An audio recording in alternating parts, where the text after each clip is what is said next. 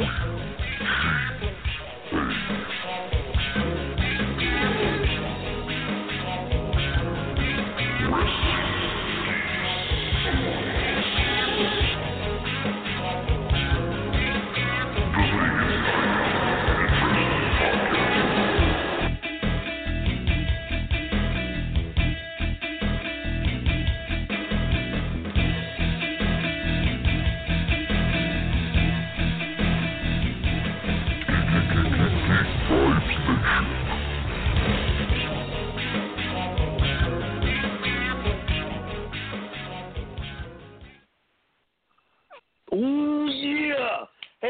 guys doing out there in Geek Vibes Nation? This is your host of Wrestling Geeks Alliance, Dane Alves, for another episode of this wonderful world of wrestling in which we talk about the news and the latest and greatest in professional wrestling of the last week. Um, of course, got my co-host uh, Christopher Brother Ray Patton along with me. How are you doing, dude? Doing great, man. Cracked open a beer. I'm so glad I got my AC back in this bazillion degree Georgia weather. Um, so you know things are looking up this week for me, at least after a rough beginning. How are you doing, man? Dude, I'm doing good, and I'm so glad my AC unit. I'm gonna knock on wood right now. You heard it just now. I'm. I just. I. I, I experienced that last summer, and I don't want to ever experience that again. Of just not having air conditioning. And to all of our friends in the north uh, that have have dealt with the the heat waves, deal with it, biatches. I live in Georgia. We get crap for having snow, so you guys can have the fun of the heat right now. I'm just kidding. Anyone listening anywhere, I'm happy that you're listening. Just to give you a rundown of everything, uh, if you're new, um, you know, we, we talk about wrestling every Wednesday, 7 p.m. EST, and uh, we break down everything, and, uh, you know, not everything, probably uh, most things, I would say. Uh, we're not the Wrestling Observer, although sometimes I try to do a really horrible Dave Meltzer impression. Um, but uh, yeah, I'm I'm I'm extremely tired. I have not had an energy drink. I am cranky, but don't worry, Chris. We're gonna fucking talk about all this stuff, and we're gonna get through it. You, you feel me? yeah, I feel you, man. All right. Well, uh, something, somewhat of a big announcement happened today that uh, professional wrestler Chris Jericho was hinting at on Facebook, saying that uh, there was going to be a big announcement, and uh, we have it. Uh, you know, which is this has been speculation with AEW, but now there's a confirmation behind it. We're going to see AEW television on TNT on Wednesdays, starting October 2nd, and it's going to be from 8 until 10 p.m. And it will, it, well, we don't have a confirmation on it, but it's expected to be called Wednesday Night Dynamite, like was previously planned for Tuesday Night Dynamite. Obviously, TNT is um, a big uh, production company that hosts uh, basketball games. So Tuesday, not the best slot. They moved it to Wednesday. Still, the confirmation is there. AEW will be out October 2nd. Even though we are in the midst of summer, it, it feels like it's just right around the corner, Chris. And we'll be watching AEWs on our lovely, comfy couches at 8 p.m. October 2nd on Wednesdays. Are you excited about this, sir? And what do you think? Yeah, it's been rumored for a while. There was some conversation going around that maybe they would go head to head with Monday Night Raw, which I think me and you basically put put into the ground. Um, so I'm glad it's officially announced. We got an official date. We have something to look forward to coming out of uh, what? Uh, God, is it All In? No, it's not All In. Whatever the hell the pay per view is called. Uh, or there. Anyways, yes, the pay per view coming up. We'll have something to look forward to coming out of it, and I guess we'll get a pretty good build. Probably one more house show. Um, yeah, I'm looking forward to it. I'm looking forward to seeing what they were able to give us on these pay per views, especially the production, some of the cool stage settings. It's going to be live in different towns. Uh, that was the other big thing. Is you know, I don't know that they're going to go all across the country, but they definitely said they're going to be going live, probably mid-sized venues, uh, similar to what NXT and Impact does. So uh, it's going to be exciting, uh, and uh, I definitely look forward to it. And, and I, uh, I don't know. Do you have anything like that you want to see on that opening night show? What would be the big hook for you as far as something really cool you could do on the opening night show? That's not just crazy outside the realms of like bringing a CM Punk back, for instance. But uh, is there anything in particular that you're looking forward to uh, come October second, Dan? Well, there was this ridiculous rumor that I thought was very cool that um, a part of uh, Jushin Liger's, um, you know, exit out that I, don't even think that Brian Pillman Jr. has officially signed with AEW, but there's going to be a match between the two of them um, as a little bit of an homage. Uh, but that that would kind of like the thing is, I understand they're on TNT, and people, a lot of people want to correlate it with WCW, but AEW does obviously need to be its own thing. Um, I love the fact that Tully Blanchard's in Shawn Spears' corner, but that's kind of like a another like it, it needs to make its own feet and not try to be uh, basically the new WCW. Um, so I don't know how I got on that tangent. It's just I think that was the downfall of uh, TNA, for instance. Uh, uh, well, a lot of having to do with uh, bringing a lot of the um, you know wrestlers later on that were a part of that roster. But specifically, I don't necessarily have to see anything in general. I just want a good show. I know it's kind of a boring answer. Uh, I'd like to see the beginning of the tag tournament, which I think is already uh, confirmed. And I mean, the thing is, even though they're going to be in Chicago for All Out, if you were going to have CM Punk come back, uh, a match on the first thing, it, it, I'm just saying in, in the realms of if he were to be at All Out, he makes his appearance, says that he's going to have a match in the future. Yeah, yeah, you would want to publicize the shit out of the first show and have that, I would assume, on that first show. But like I said, nothing exactly, you know, that I need to see. I just want to have a good wrestling show, and please keep some of that comedic bullshit off of it. But uh, what about you? Yeah, I mean the big thing for me is Chris Jericho rolling in as champion um, and building the show around that the tag tournament, which I think is is the plan what they're probably going to do. So as long as they stick with what I assume is the plan, um, not really a whole lot more I want to see than that. I am kind of I, I am kind of excited to see what they do with Dean Ambrose on a week to week basis when he's able to get promos in. Um, those are kind of the big things I want to see. Is you know Dean Ambrose win at this pay per view and you build that feud up a little bit more. Um, kind of stuff they're already doing, but instead of me having to tune into All Elite, um, some of it on TV maybe dialed back a little bit, and just the continuation of the good production they've been able to put out. Because I think like their video packages and the way, I mean, there's obviously some stuff with timing that I think they can get better at, but like the the show itself looks fresh and different, so much, so much more different than uh, what we see with uh, any of the other main brands, which is kind of just here's our setup. This is what we do each week, no matter the venue. And AEW's kind of done different things, which I'm looking forward to, especially in different cities. But that big that that big first night, uh, I think it would be cool to get some guest announcers, something like that. Like you know, they did something with Tony Schiavone. I think that would be cool if they could bring him in for a couple. he got matches. in trouble uh, with uh, MLW for doing that. If you didn't hear about that, a little hot water. You didn't tell them, I, but I would love that. I didn't hear about that. I know he is still technically under contract with them, but they sent him home because he couldn't work the change dates that they made. So I don't know how that Well- shakes out, but Uh, I think MLW is a part of. Uh, they have something involved with baseball with their podcast, something like that. So he does other things for them outside of the wrestling. Uh, but yeah, I, I was uh, I was hearing that. I don't know how the hell uh, RVD was on Raw. I thought he had a contract with Impact as well. So I don't know what's going on these days. Uh, I don't know if you saw it, but Rob Van Dam posted a picture of him from the show where he looks high as hell and says, "When you smoke so much weed that you end up on Raw instead of Impact show."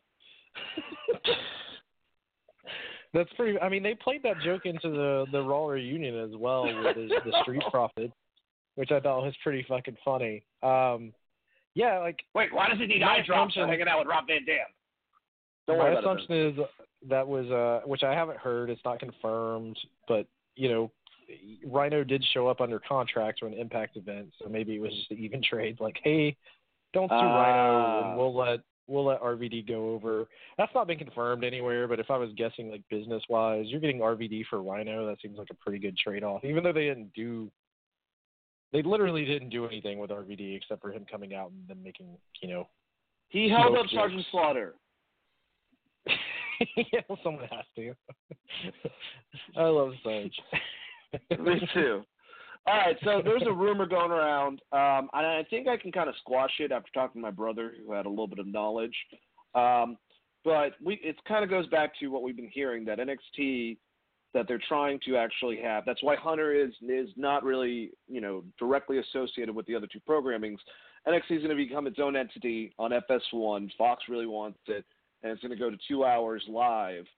But there were rumors that Vince's uh, egotistical uh, nature, uh, basically, he wanted to put it head to head on Wednesday nights on FS1, which is not really going to do anything. It kind of, I mean, it's just a stupid concept. But then again, on the flip side, Chris, going along with this, my brother told me that FS1 hosts, just like TNT with Tuesday nights not working out because of basketball, uh, FS1 on Wednesday nights, they usually have soccer on there a majority of the time. So unless they wanted to flip flop it on certain times, that doesn't seem reasonable. So most likely, NXT staying where it is on the network on Wednesday nights, or if it's going to FS1, I would think they would put it on a Thursday night. Um, what do you think about this whole entire thing? The rumor, uh, what do you think is true? And even if it's not maybe true, what what do you think would be the best outcome with NXT? Well, I mean, the the thing about NXT being all on the network, if you can work out a deal where it's on non-basketball days or non-basketball games, you could still do a takeover or something and go head to head with a TV show if if that's what Vince wanted to do.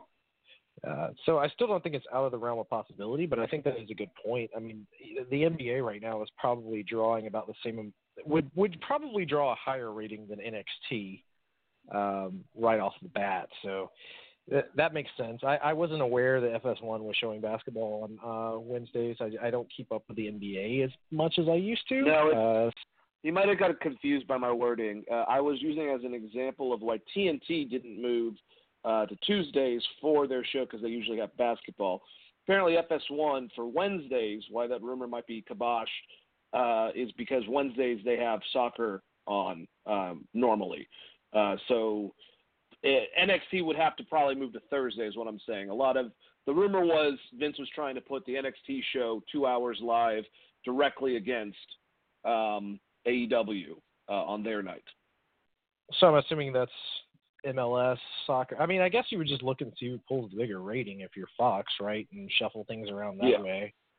Um, more than anything else, I, I don't know what kind of ratings ML. I'm, I'm assuming it's MLS soccer, American soccer. Um, I have or, no idea. World, or world class, but uh, point being, if there's not anything going on on Wednesday, Vince can easily just promote it as a takeover or something instead of doing takeover on the network on Saturday, and then you pop a huge rating because more people watch takeover than they do the weekly NXT products. So I, I'm still not completely convinced they won't do something like that. And it doesn't necessarily have to be on FS1. You got FXX. There's other outlets, FX. There's there's other TV outlets for Vince to get that done. Um, I I would have to look at their complete scheduling to give you where it could land obviously, but it, you could you could easily say, well, if it's not going to work, we could move it to one of these other subsidiaries or or whatever. I think on FXX they just show movies and uh on Wednesdays at least they unless Always Sunny is back on there, but it they they usually just show movies and The Simpsons on Wednesdays if I'm not mistaken. But like I said, I don't have their programming directly in front of me. Um, you also have you know FS1, FS2, FXX, and FX, so it's it's not out of the realm of possibility that still gets done. It's just crazy to me if if Vince actually were to put NXT literally as a weekly show, you know, pumping stuff into it, put it live, put it two hours, do a lot of stuff that the fans want, but just do it basically to spite AEW to try to have something that's counter pro. No, not even counter program. The exact same programming at the exact same time, because I don't think it's going to hurt AEW. If anything, it would probably end up inevitably hurting NXT actually having a main television show run. Because I think people, I love NXT, and I'll probably watch both of them and have to fucking do what I did back in the day, just with my two televisions, trying to go back and forth. But that's I don't I don't think that would be a smart business decision, is what I'm getting at. Yeah, and I tend to agree with you. I think NXT is good because they're able to pre-tape four weeks out, and um, you don't have Vince's hands in it. And if he's got a live show, I don't know that you get the same yeah the same uh, NXT show. To be completely honest with you, and I think part of the problem with Raw and SmackDown is that you have five hours of television that you book weekly. Uh, you can't build storylines out. I think if those shows were taped, they honestly would end up being better with better storylines. And uh, NXT is is kind of shown that you can do a tape product and be very very good. Uh, but at the same time, Vince, when he, I, I know I read a quote earlier when he was talking about he made the mistake of letting WCW through the door, and then the only reason that he even won that was the luck of the Rock and Stone Cold. Like that's something that he has said in the past. So he's treating this as seriously as he can. Um, yeah. I don't necessarily know that that's great for NXT. It is more WWE products. I I just think that the fans are different between the two shows. I think people really enjoy NXT, but uh, AEW also has a lot of fans that are New Japan fans or Bullet Club fans and indie like indie specific indie wrestler fans. So it's kind of a definitely a weird situation. Yeah, I don't know how I feel about it. Just because I don't want it to happen because I don't want to have to like postpone to watch one over the other. Because if you give me NXT and you actually, you know, it doesn't have to be the level of production at Raw and SmackDown, obviously on FS1, but if you give me a lot more into it, I'm going to be very excited about that. But if you put it on the exact same time, it's just that sounds like Vince. It does sound like him him flexing his muscles a, a lot, so it could happen. But yeah. we'll have to wait and see. Like I said, this is a rumor. Yeah. Um. And, I, I, like I said, I, I mean, same as you. My biggest worry is they're doing at that point they're doing what seven hours of live TV a week plus yeah. pay per views. Like I can't then, expect well, NXT even though it's to not be the live, same quality. Even though it's not live, I would assume that Evolve would become the the jumping program at that point, and then that the, on top of that they have they would have evolved, you know, theoretically NXT UK and 205 Live on top of all that for content, plus the pay per views, plus a takeover once in a while. And if they go on, and that's the thing, it would takeovers increase if you if you put this, you know, on television and stuff like that and make it a live thing. It seems like you'd probably want to do that. I don't want them to do that. I like the way that they do it with NXT. The only thing I really want is two hours. That's what I would like. And if they could, yeah. if that means that they would have to, you know, do less shows, but they it's two hour shows. You know, I don't know how many hours you go to an NXT thing. I'm going Saturday, so I'm excited about that. But um, yeah, it's a very interesting concept, though. What what what if you instead of do it like all right? So we have you have the sports thing right where they can't go they can't necessarily always go head to head. If NXT stays in the tape format, they can just delay that show and put it on whenever the hell they want. So it's a very good point. if you stay with that format, you stretch it out to two hours, you can still go head to head and have a really good product. Unless AEW is going to come out there and be like, "Here's the spoilers for NXT," which would be so fucking old hat. I think that would turn people off more than anything else, especially if they like both products. Uh, there's no reason why Vince can't just do a fucking taped NXT on FS1 and delay it, just like you know WCW had to do with deal with that uh, with baseball Uh, on back on TBS. So it's it's that's not out of the realm of possibility either. I don't necessarily care for NXT going live just because I think it's it would what it would end up being is a clusterfuck because there's too much live TV during the week, especially if you're including 205 live, right? So I I just I would prefer them to stay taped, and if they want to go on there and do it taped, and you can do a tape delay or whatever if there's a game or something going on at the same time and uh, you'll still get your head-to-heads, but they'll be different uh, different times, and you can catch both shows, even if you end up DVRing one. Um, and uh, whatever, however you work out that deal, also put it on the network so you can just watch it at the normal time. So then people have options. Like if you don't have the network, hey, check it out over here. If you do have the network, you still check it out here. I just don't want my, I just don't want it to be limited on how I can watch it. Um, and it like head to head. Yeah, that would be my biggest worry. Uh, well, we'll have to find out. But um, you know, keeping in with AEW news, uh, it was announced they just added another match to All Out. Um, these guys are just partners too. Uh, so it's going to be Darby Allin, Joe Janela, and Jimmy Havoc. And I'm I, they haven't announced it, but I'm assuming this is going to be a hardcore match. Um, I just you know I I don't know why I would think that with the three of these guys, but. Uh, That's pretty awesome, and that's to add to Chris. So far, we have Jericho versus Hangman Page for the AEW World Championship, Kenny Omega versus Jon Moxley uh, for the the AAA Tag Team Champions, Lucha Bros, are defending against the Young Bucks in a ladder match. Then we have Cody and Shawn Spears, which has not been announced, but we're pretty sure that's that's going to happen. And then the Best Friends are going against the Dark Order. That was the last thing announced. Uh, pretty awesome card. You know, this is the the the anniversary of All In. Uh, I don't think actual date wise, but this is supposed to be the next one. Uh, following that, if you will. So this is going to be a pretty big show, I would assume, compared to the last two, which were still fun shows. And uh, it's in Chicago, man. Um, are you excited about the card? And specifically, are you excited about this match with the three hardcore uh, future legends, if you will?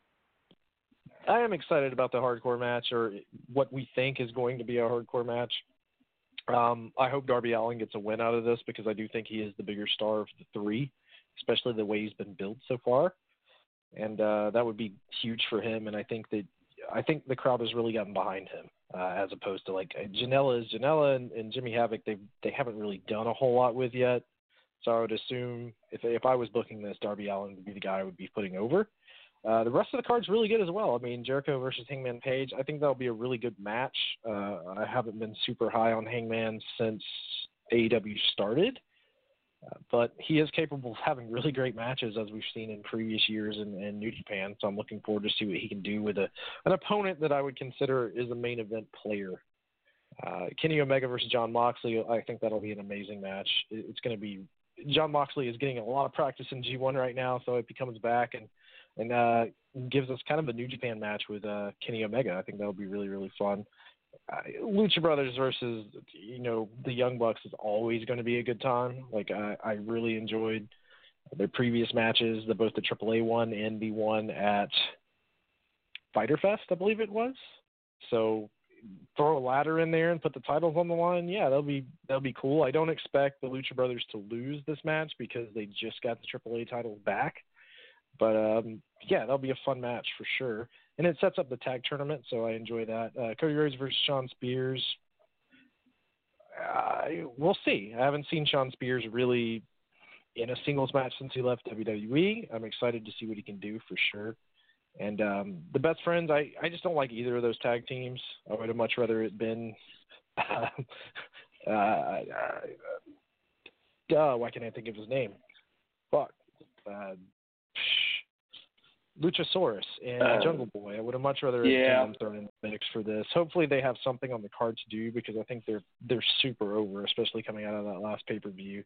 And uh, the match isn't added yet, but I'm assuming Awesome Kong versus Aja Kong will be added to this card, which will be a hell of a lot of fun as well.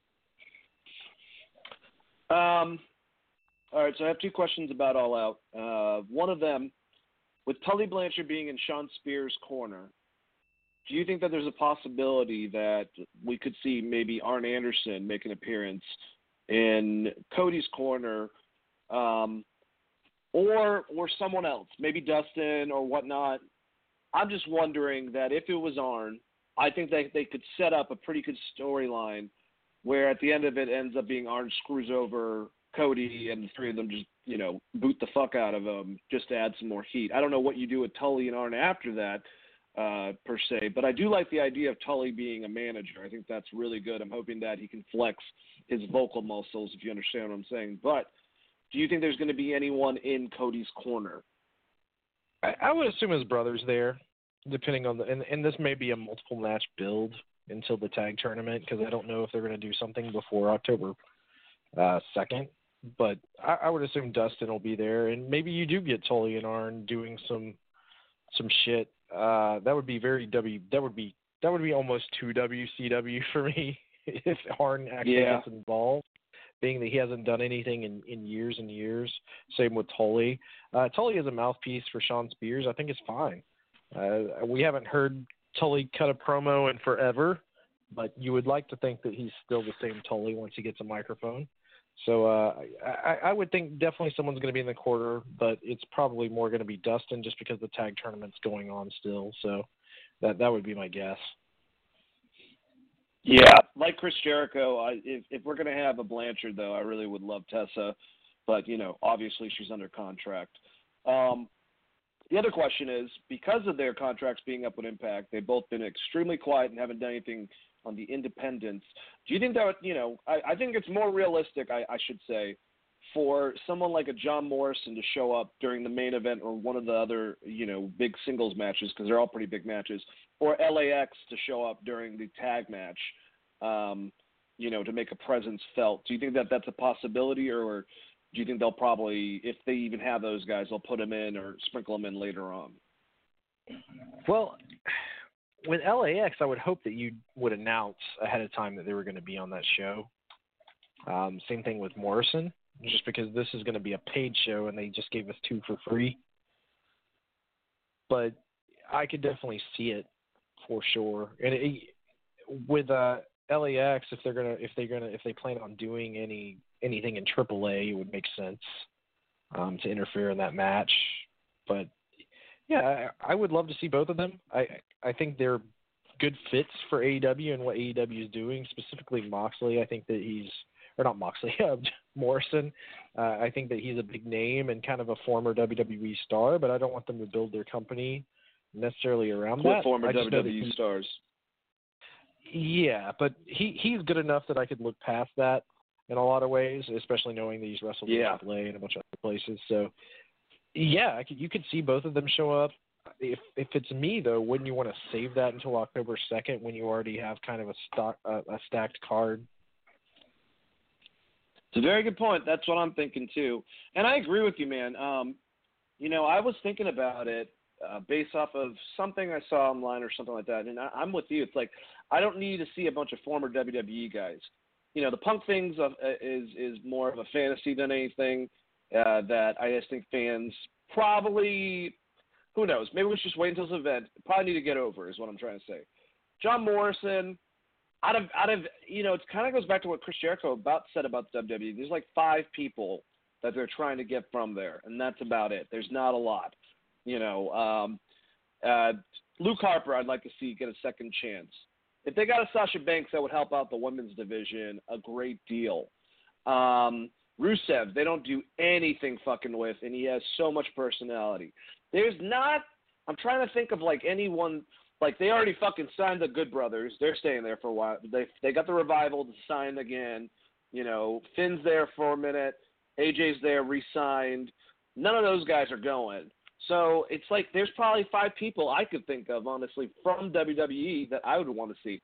I would want them to cherry pick newer dudes or some guys like a lot. Unfortunately, a lot of the guys on Impact uh, that are really good. Like I'd love to see Brian Cage in AEW. Uh, but I, I think what they have is good. But I, like I said, I do agree with you that they they they don't need to have so many similarities to WCW, and they don't need to have WWE's leftovers, if that makes sense.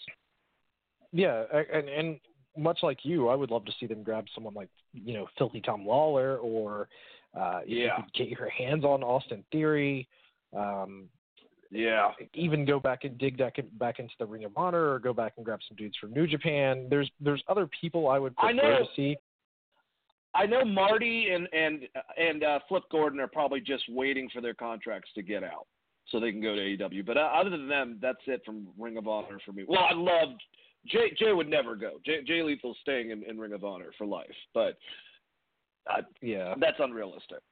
With I mean, with Luke Harper and Sasha Banks, they're fucked. They're not going anywhere for two years anyways, unless they hire like a really, really good damn lawyer. So that one's just completely yeah. out of the window. Even though I would love to see Luke Harper do something else, I, specifically like Luke Harper in New Japan could be absolutely insane um, even more so than AEW. But Johnny Impact kind of falls out. He's been gone from WWE for so long. I don't even necessarily consider him a WWE guy anymore.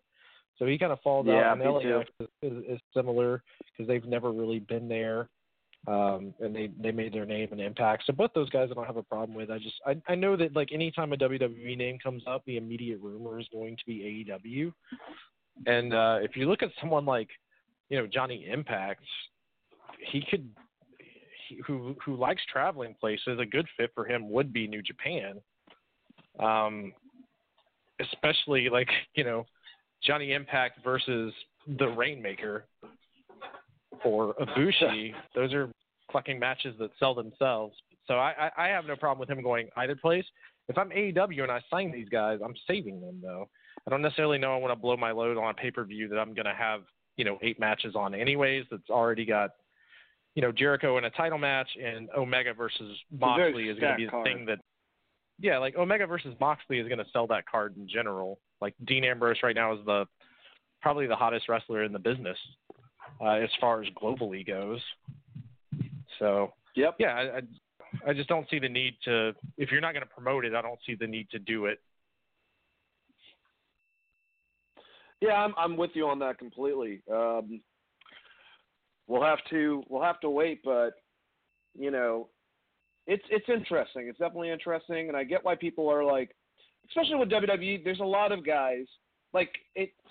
Like I said, if, if I as much as I'm gonna bitch about Samoa Joe later on, or someone like a Kevin Owens, you know, if they're getting, I think they're fine. like I, they're in WWE. If they want to get out once their contract is out, they know how to fucking do that. I'm not saying that they're happy with their creative per se, but I want the guys that are struggling, like if they're going to get someone maybe like Apollo Crews or something like that, to actually be able to get him to do something. Chad Gable, who holy shit, last week put on a fucking a badass match with Jack Gallagher, sadly to a pretty empty arena, but still got those people into it. You know, and, and I just look at that guy, I'm like, you are like well, this is kind of funny because of where they decided to go with the storyline, but you are literally like a mini Kurt Angle. Like, holy shit.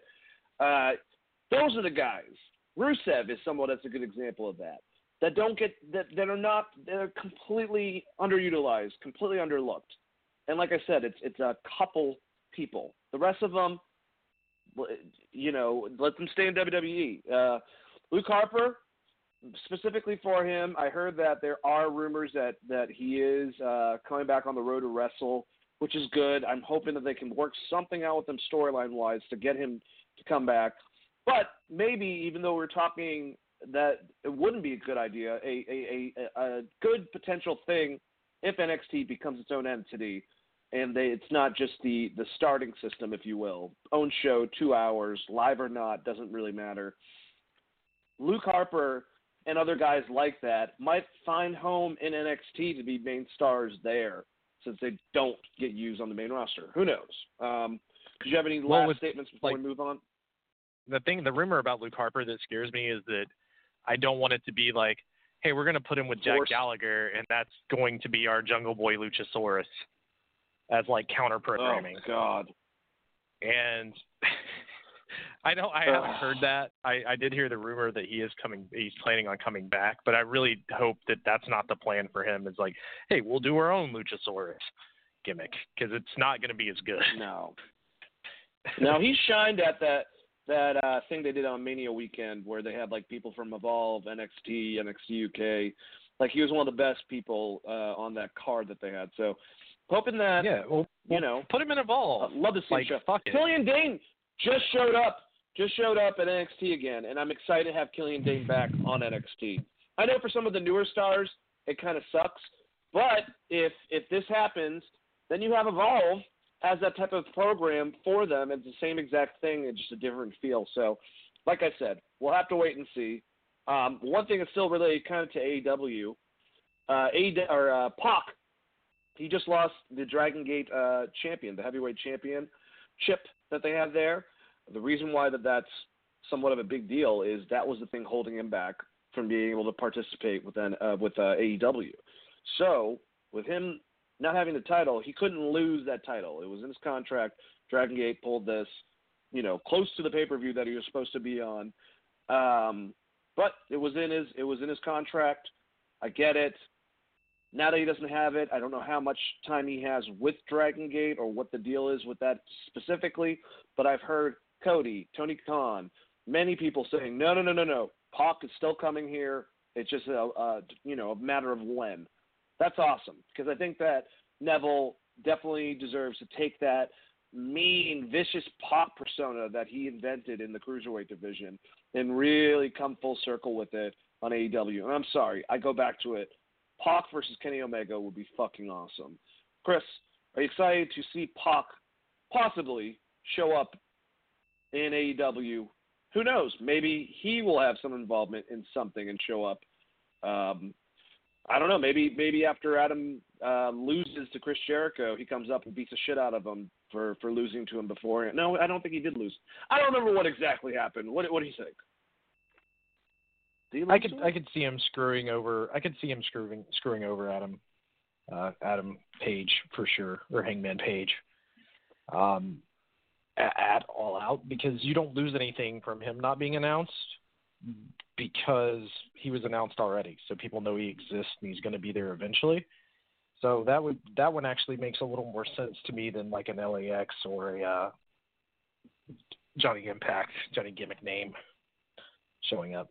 So I, I could definitely see that happening, and that's how you get the belt on Chris Jericho while keeping Hangman Page looking strong and setting up a feud, and then having Chris Jericho be able to go against probably either Omega or Moxley uh, because Hangman's going to have his hands full with with uh, Pac.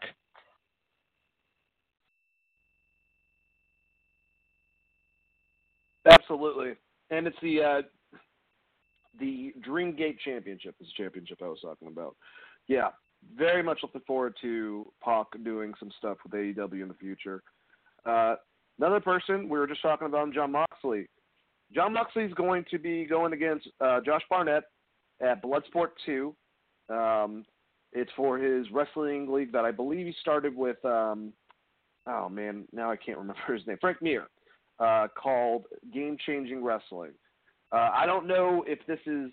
It, it's an unsanctioned match apparently. No, no, no, no, never mind. It's not an unsanctioned match. I don't know if it, if this is the exact same thing where they take off the ropes and they do just more MMA based, but uh, other people that have been a part of it and are looking to come back are Tom Lawlor, Dominic Garrini, uh, Jonathan Gresham, who's going to be going against Minoru Suzuki, apparently on this card, uh, Dan Severn, Frank Mir, like I said, and the last one had uh, Barnett and Suzuki um, one night, and then Matt Riddle versus Minoru Suzuki. I need to go look up that match, by the way, Matt Riddle and Minoru Suzuki. So this is pretty cool. It's going to be on FITE TV. Um, I think it's says Josh Barnett's Bloodsport 2 will take place in Atlantic City on September 14th and will be available to stream on FITE TV.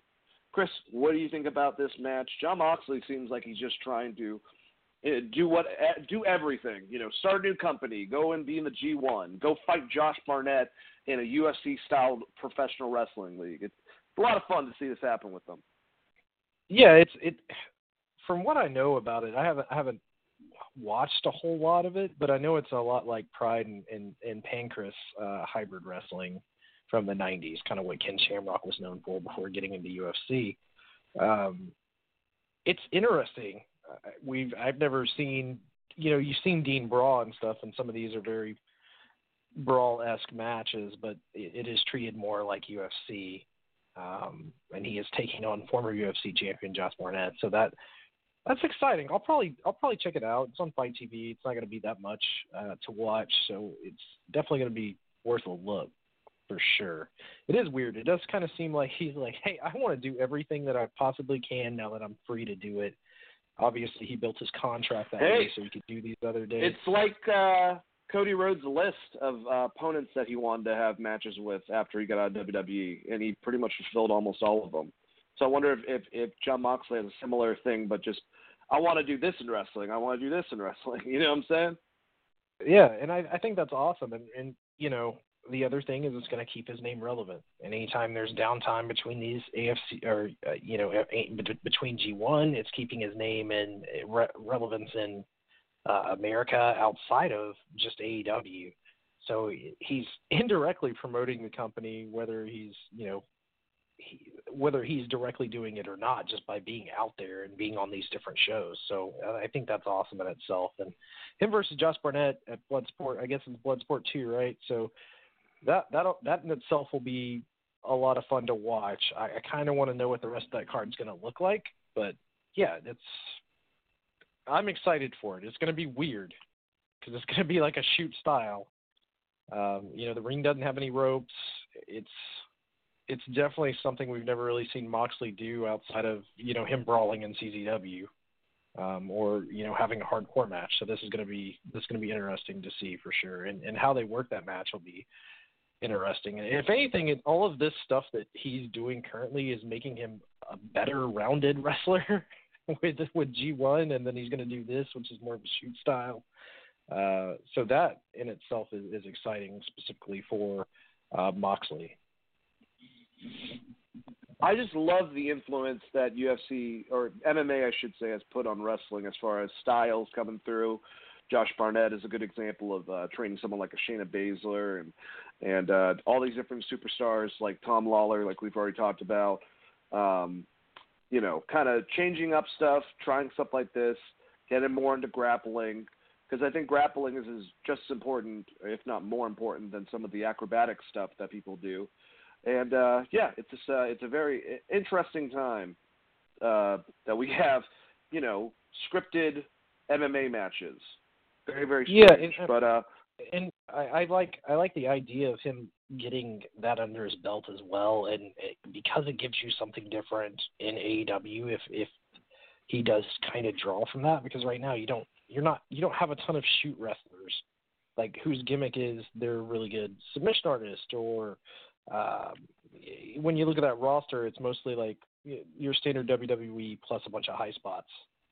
Uh, if you really look at that roster top to bottom, so maybe this is kind of him trying to work that into a style, which is really cool. I mean, the thing that makes me like Matt Riddle and people like Filthy Tom Lawlor so much is their style is a lot different than everything else on the card most of the time.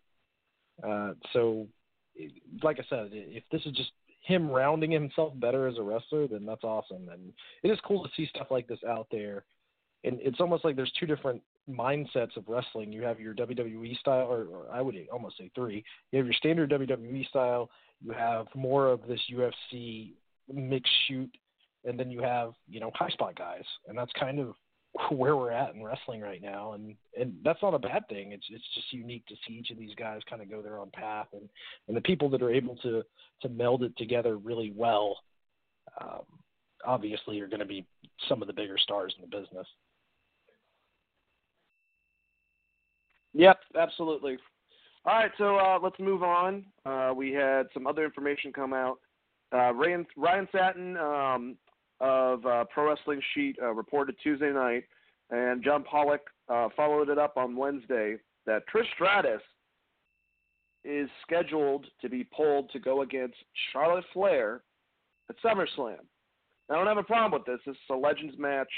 Trish has kept herself in unbelievable shape. I, I think that she could put on a, a great match, and Charlotte could definitely is, is definitely the person to bounce off of uh, when it comes to that my I, I just don't understand because I think we have like what two and a half weeks until SummerSlam. They're gonna just try to like pull us out of their ass. I guess Trish is a big name, but I feel like at even this point, like Charlotte's probably a bigger name to the general public than Trish is in today's age. So I don't know. It seems like they would need more time to build this up. Chris, what do you think? I'm excited if it happens. It just seems like WWE not to have a lot of build up and kind of put a match together for a pay per view, like Seth and AJ, for instance. Yeah, and I, I almost wonder if the build up, unfortunately, was curved by Charlotte and Andrade being out for so long with those family deaths. Um, I wonder if that curved what they were going to do to build towards SummerSlam with Charlotte's character. But I know that she dropped like she dropped a hint on SmackDown, basically saying she was the queen of all airs and, and she would want to face someone better than Ember Moon. I think was the quote, or I can't remember exactly how she worded it, but uh, you know, Trish is was is kind of been pitched as the the women's evolution before the evolution, and and being the person that brought it to the forefront in a lot of ways. Her and Lita. So this match makes sense. Um, last time Trish was there, she she did really well. I, it could be a lot worse. It's a good thing to get Charlotte back on TV, especially if she's going to end up winning over Trish. I don't think this is a big deal, and uh, it could be a lot of fun as far as the match goes. So I'm looking forward to that. Uh, I it'll be. I, I can't. The last time I guess she wrestled was against was was it Alexa and Mickie versus her and Lita? It was like a year ago, two years ago almost. So it'll be interesting. Trish is in good shape. She's got the Trish Stratus uh, yoga program out there, so I'm sure she'll show up ready to go. It it does suck that there wasn't more of a build to it, and it's and it's still not even officially announced. But Um, the the Ryan Satin reporting it and John Pollock they're they're both reputable sources, and it was reposted on F4W. So uh, this thing is pretty much, I guess, going to be going to be what what's happening. I'm surprised that Trish wasn't on Raw reunion um, or on SmackDown in some form. But yeah, two weeks out, that's a pretty short build. But then again, it's Trish and Charlotte, and I think people will tune in just for that. So who knows? All right, so um, there's one last thing I want to talk to you about before we start talking um, about Raw, SmackDown, and all that good stuff. And that was a rumor. This one, not so. I mean, I don't want to call out Cage Side Seats as not being the greatest of sources, but compared to who we just talked about, this is put on your rumor hats, basically. The rumor is that Daniel Bryan's announcement is that I don't know how he's going to place it. Like, there's no one good enough to beat him on this that apparently he pitched to Vince for him to go to 205 Live to pump that product up and have matches with a lot of the guys on there. We know that kind of goes into this rumor a bit that he was one of the main people that convinced Vince to bring up Mustafa Ali and that he wanted to have matches with certain smaller guys to elevate them and have a good match. So this kind of goes in Daniel Bryan's overall character. I don't know who. I mean, the concept of him and Drew Gulak having a match or him having that cruiserweight title and actually like building that thing is great. I just don't know if it would actually work even with Daniel Bryan. If he has something where he can jump from SmackDown to 205, or they kind of bring uh, 205 like they used to back to Raw or SmackDown in some capacity, maybe that could be something worth it. I just don't think that Vince himself would want to put one of his biggest stars on 205 Live that he doesn't have confidence in. Although the rumor itself, I could see Daniel Bryan actually pitching this because of his character. Uh, that seems like something that he would want to do. Chris, this is obviously a rumor. I don't think it's true, or, or I don't think it's true. Um, but you know, just what do you think about it? I, I'm on the same page with you. The only way this works is if you have Daniel Bryan still wrestle on SmackDown um, and get meaningful wins on SmackDown while being your cruiserweight champion you had to to make that brand relevant. You need to highlight those guys on your main product, and maybe they're thinking about doing that for Fox and integrating in the cruiserweights more, and building weight classes, and and they're going to try to treat that thing more like a sport, which would make sense. Um, but if it's just Daniel Bryan is going to be on 205 Live most of the time and not also on the main product, no one's going to give a shit. Um, Vince McMahon does nothing to promote 205 Live on his primary product 90% of the time. The off chance you see a 205 Live match, I mean, the majority of the time you see a 205 Live, unless you go out of your way or you hear there's a great match, is on the pre show of a pay per view. And Daniel Bryan's one of the bigger stars that they have. If anything, I think you, if you have him win the 205 championship, he should probably also pick up the Intercontinental Championship and show that, like, people from 205 Live can beat someone of Nakamura's character and help elevate that belt. That's how you would book it if you were thinking about it and you weren't WWE, but it's WWE, so I, I don't even I mean I'm not gonna buy into this rumor in general. I think they that this entire thing is just going to be drawn out him pretending like he's got this big announcement and the announcement is going to be something really ridiculous. Um, but you know, if you did want to do it and you wanted to try to get 205 Live popular, the way to do it is to have him hold two belts, get meaningful wins on both products, and put him against really good 205 Live talent like Chad Gable, um, Jack Gallagher, uh, Drew Gulak, Tony Nese, help elevate those guys. But even when with sending Daniel Bryan there, they have to lose to Daniel Bryan. Um, you have to have Daniel Bryan kind of just win that title right off, and those guys be fighting for it. So you know, that's he's a he's. A, it's going to be really hard to believe that Daniel Bryan gets beat by Drew Gulak when Daniel Bryan literally was has been a former champion, has beat like Batista and Triple H and Randy Orton, and, and like all of the guys that he has conquered at his size. Um, unless you somehow build it where he's like a champion or he's winning on both brands, and it makes and and then at the same time you have to have someone like Mustafa Ali winning and um, Drew Gulak getting meaningful wins. You have to have something to build towards. And my faith in WWE doing anything of that nature and making it work is, slim to none. Uh, I I just think that they're holding Daniel Bryan because they don't know what to do with him, and they're not necessarily thrilled about throwing him into a tag team. So the speech thing was just a way to one pop ratings and two give a delay on whatever they're going to be doing with him going forward.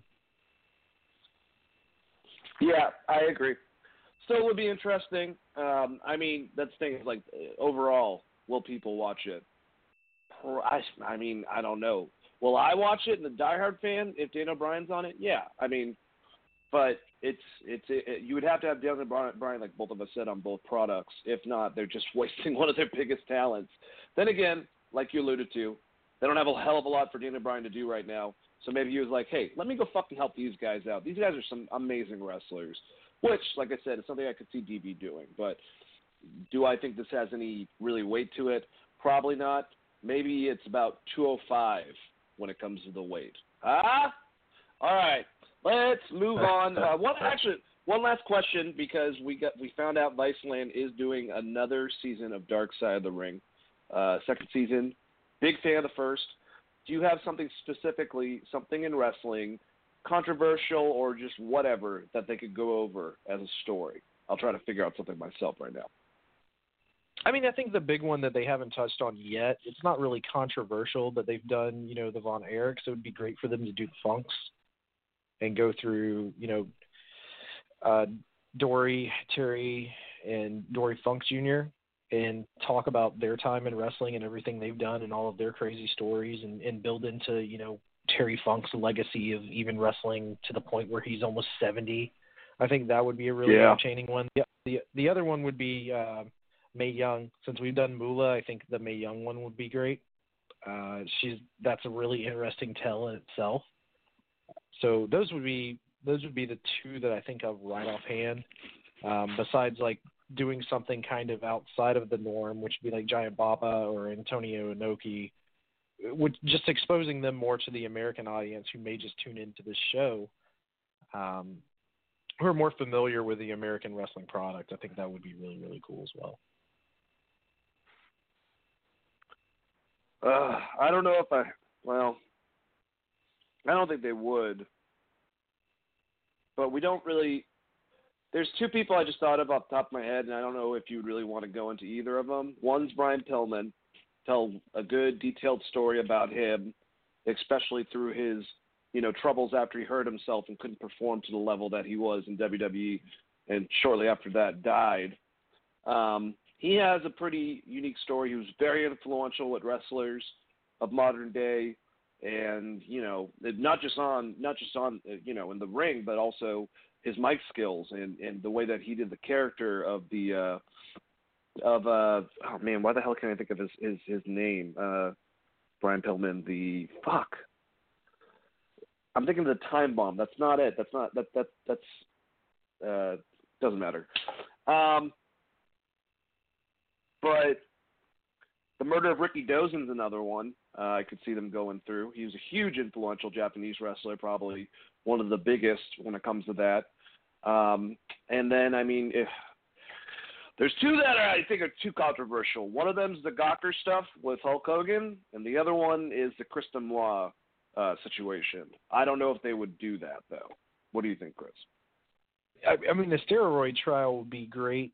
The loose cannon. Sorry, yeah, the loose cannon Brian Pillman. Pillman would be great, um, much in the sense of, I mean, when you start going down that route, it's almost like it leads you to Benoit. And are you going to do a Benoit dark side of the yeah? Ring, I don't know if I want that.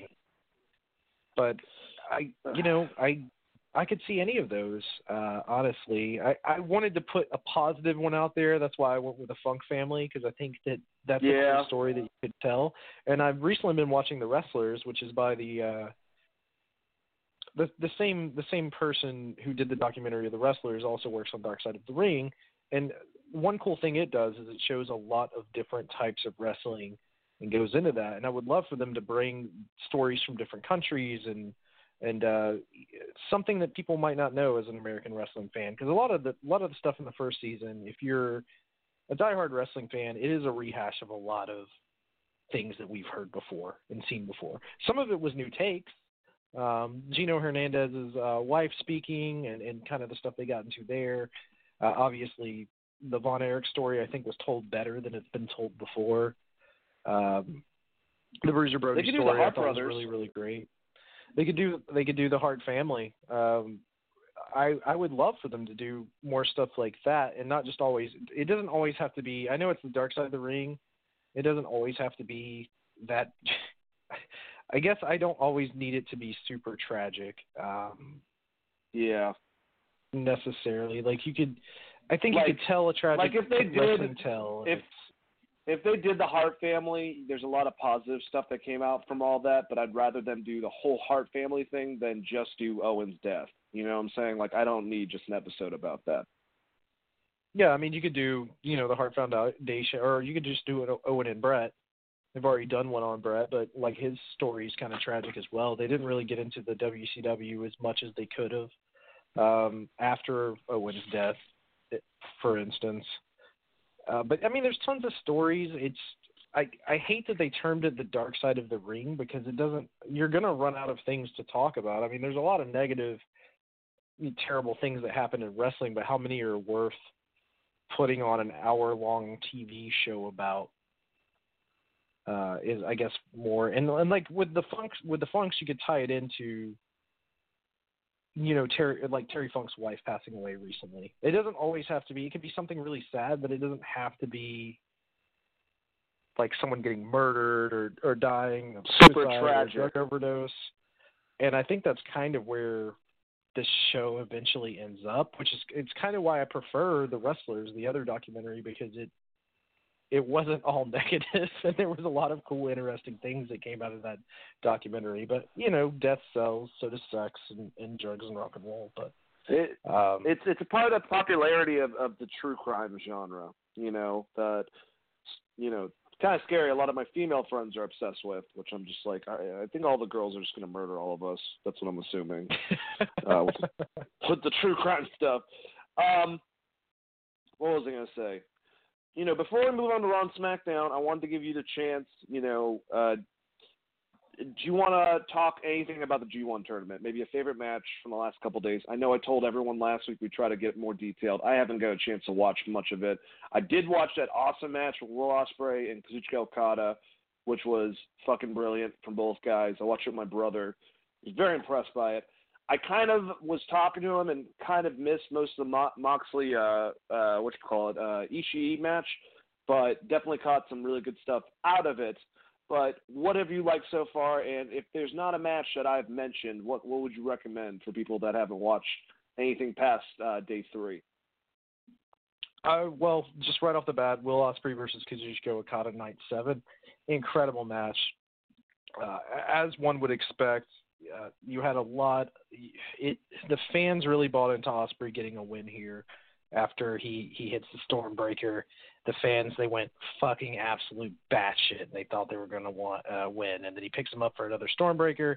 Okada escapes, two Rainmakers, wins. The crowd goes dead silent. They're not happy or sad, but they're shocked.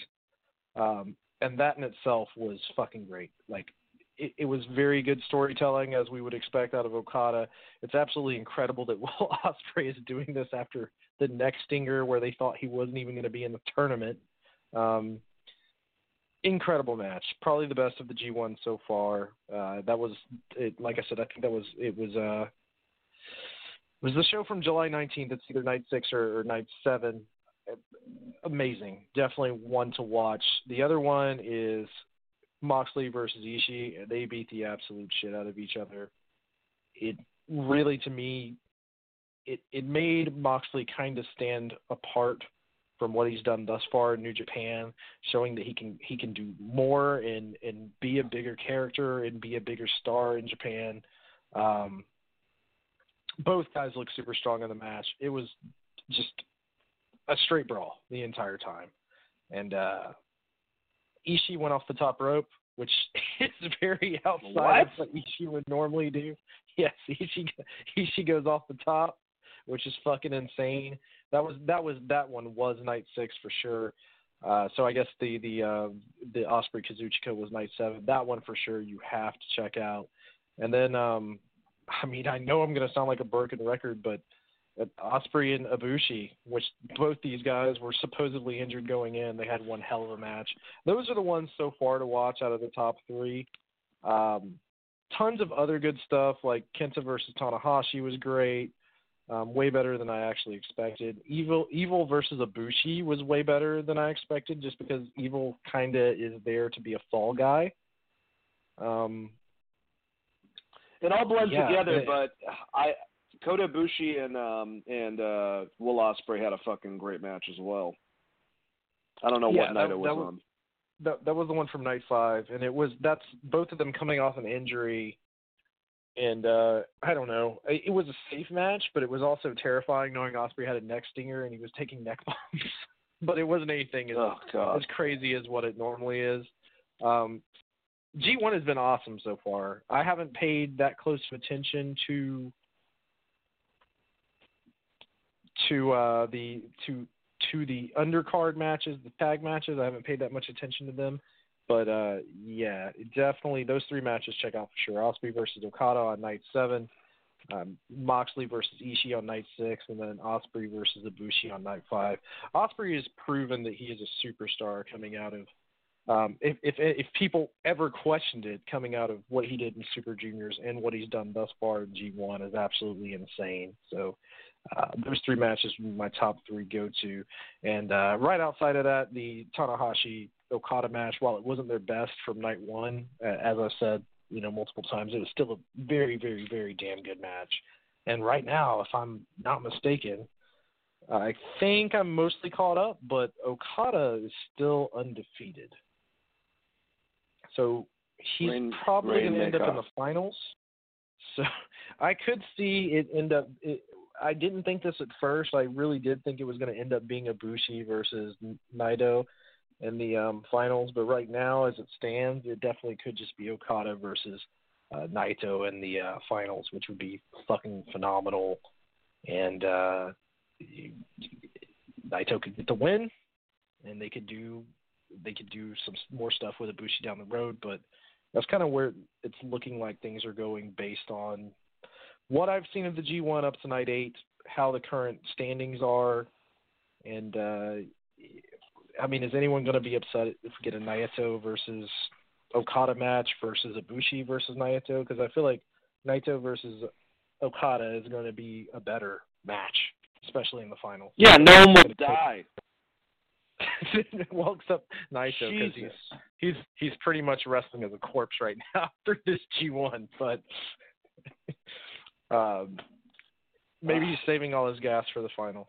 We'll see it's such a weird concept with with with Kota Ibushi and Naito because Naito has like that heelish dickhead demeanor, you know, kind of I wouldn't even maybe Piper. It, basically, in in concept, if you if you go by past wrestlers, Kota Ibushi is this like this wonderful baby face. So he's like this super baby face that you're an accomplished wrestler, like a Ricky Steamboat in concept. Can you imagine Ricky Steamboat being super aggressive with Roddy Roddy Piper in a match and just dropping him on his neck a million fucking times? Like, it's it, I love New Japan. It's so different though. You know what I'm saying? Like that. I mean, that's their that's the whole storyline is they're trying to show who is the best at that style, and I guess the only way it ends is if they fake break one of each other's necks, and they. I mean, if it was WWE, one of the one of the guys would have a fake neck injury and be done for six months or something.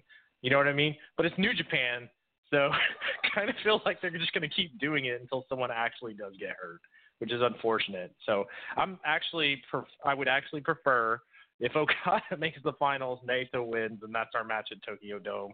And I don't think anyone would be upset about that. Um, no, that'd be awesome but originally predicted I had Ibushi versus Naito, and, and Ibushi is still in it. Kenta is also undefeated at the moment, and I think that his next match is against Okada, so it could be Okada's first loss. We'll see what they're going to do, but I, I, wow. that, that match in itself will be a badass match.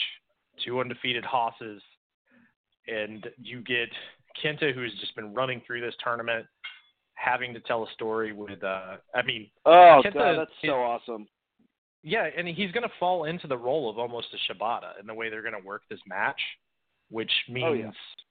Okada's going to give us one hell of a fucking match for sure. Yeah. if, Kenta, if he wants me is, anything, Okada's amazing. well, that's what I'm saying. Okada's so good at bumping and feeding and just all the in betweens and just such an excellent wrestler. He's basically like, if you think about it, he's like a defensive wrestler. Like obviously when he's throwing his offense on, it's you know after he's had his comeback and everything, and they just annihilates him at the end. But you have Kenta who is good with off with with with offense. You have Okada who's good with defense. Uh, you know Kenta he he looks like he annihilates people, and a lot of times, kind of like Loki, he does. He's a fucking extremely aggressive. So those two are going to mesh well, is what I'm trying to say. Uh, very much looking forward to that. Uh, definitely need to get caught up on G1 this weekend. I will be going to NXT taping in Atlanta on Saturday, so probably will be my Sunday treat to myself. But the thing is, I'll be like, it'll be like night 19 by fucking then. Like that's something that sucks. Like God, yeah, you're gonna have to do me a favor and either send me a website that has like a list of the best matches, or give me your opinions on a couple matches to watch uh, past night three. Uh, at some point, but um, anything from the G1 before we move on to Raw and SmackDown, good sir. No, just I'm looking forward to more of it. It's been amazing. I think it's been better this year than last year. I don't know that it was better than the year before. I know a lot of people are saying this is the best G1 ever, and uh, I think the best matches have been up there in the top echelon, but I wouldn't necessarily go as far to say it's the best G1 I've ever saw. We'll see how this thing plays out, but all of it's worth watching. Um, if you just stick to the block matches and you don't try to make it through each of the tag matches at the beginning the entire G1 has been phenomenal. There's not been a terrible match in any of it. Even the the funny matches with Yano have been really creative and good. Like the uh, like Naito losing to Yano was real fun. So yeah. even the stuff I normally wouldn't like, um, I found really enjoyable and thought they did a good job with. So high praise to G1. It's the best thing I've seen in wrestling over the past month, hands down. Uh, definitely worth a watch for sure. Now I will I will say that I don't agree this is the best G one. This is a, this is a really good G one tournament, but but if if you look at the G one tournament over in 1997, I believe it was uh, the great Rocky Gabato. He went against uh, Sha Sha Sha. And, it's funny uh, that you did God. decided to do the Dave voice because he's one of the people saying that it's the best G1 of all time. Uh, he's also Uh, he's also hard on the Ospreay wagon right now, and Ospreay has been really great this tournament in Super Junior, so I can't blame him too much. But I'm still looking at Okada and going, that's still the fucking guy.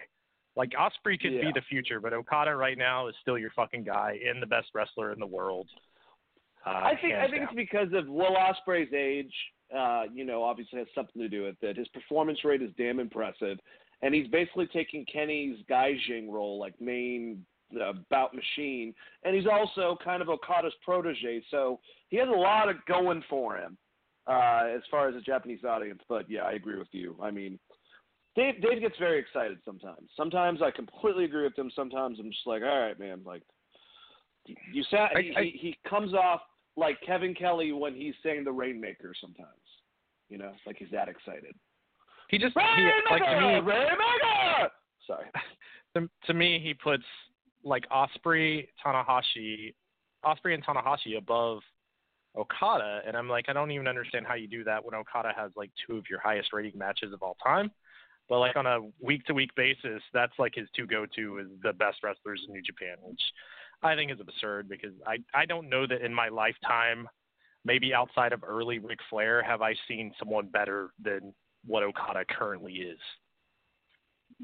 Yeah, he's he's absolutely incredible. All right, well, you know, let's move to the stuff that Dave Meltzer probably shat all over, uh, that I enjoyed part of. Um, we had Monday Night Raw and SmackDown. Uh, Monday Night Raw was the Raw reunion. Uh, just to give people an update, if you're wondering, uh, apparently Paul has, you know, slowly started uh, going into his role, taking over. This show, though, specifically, was an idea from USA to you know get some ratings up on the network or up on uh, WWE, and it was a good idea. Uh, you know, it did go up 3.5, but that's because they had a bunch of fucking legends that they you know promoted for two weeks. So I don't. What I'm saying is I don't know how much control Paul had per se on this Monday. I know Eric has still been in meetings. He just moved from Wyoming, I believe. You know, he's been meetings and, and, and meeting like the staff and everything. Probably something that Paul previously has. So he hasn't been a part of SmackDown yet. I don't know when they're both coming in. You know, maybe when the rumor was that it was going to be after TLC, it would actually make sense for them to be full time by after SummerSlam, since that's their their summer WrestleMania. So could be, no clue. Just wanted to keep you clued in on everything. I got a couple things I wanted to talk about specifically from Raw and SmackDown, and then we can kind of go more in depth if if we need to. Uh, but I'm pretty sure a lot of the stuff that I was thinking about talking about, you were also wanting to talk about. Not because I read your mind or anything like that, but you're thinking about the color blue right now, Chris. Um, all right, Raw. Uh, just some things of note. Uh, apparently, Psycho Sid Vicious uh, was supposed to be on it, and he canceled. I think it was three days before the thing. The running joke is that it was for a softball game. If you get that and you're a wrestling fan, I appreciate it. If you don't, it just might not be your generation.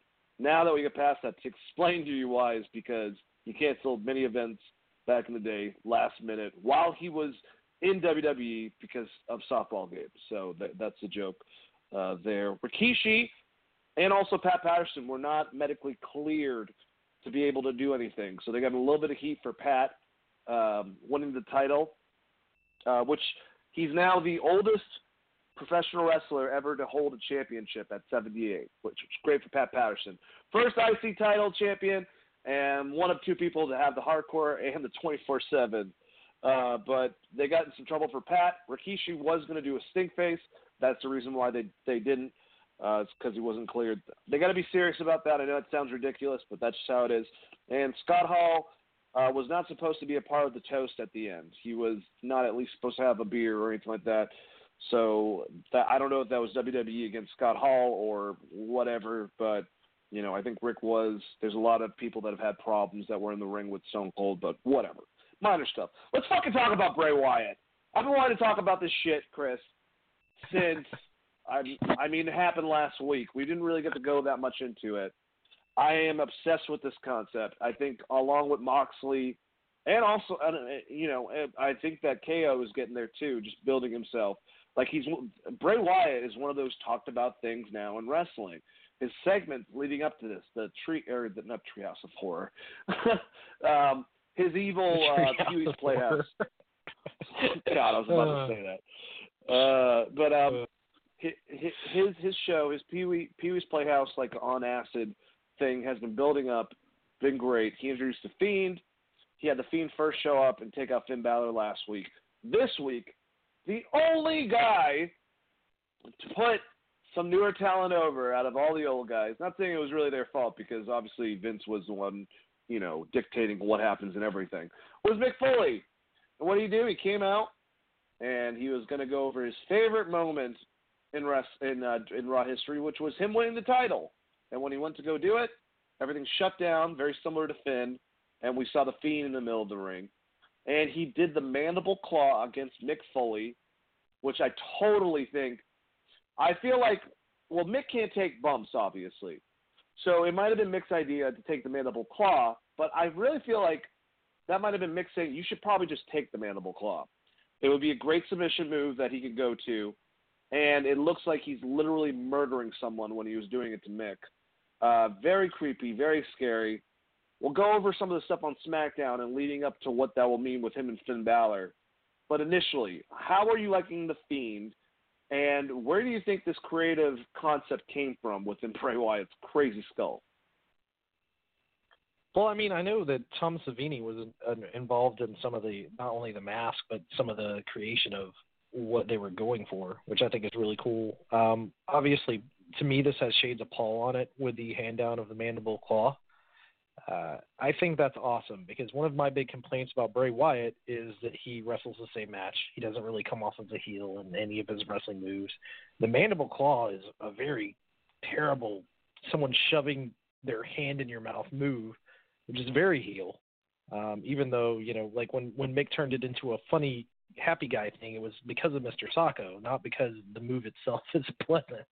Uh, so I I actually really dig that. I, I've dig I've dug all of the uh, Bray's Funhouse or Bray's Friendship Funhouse or whatever. I, I've dug all of those vignettes. I thought it was a good slow build. I probably would have pulled the trigger on it a little earlier, but it makes sense that they they waited uh, like they did. Um, not super thrilled about it being. I guess Finn is the first opponent, right?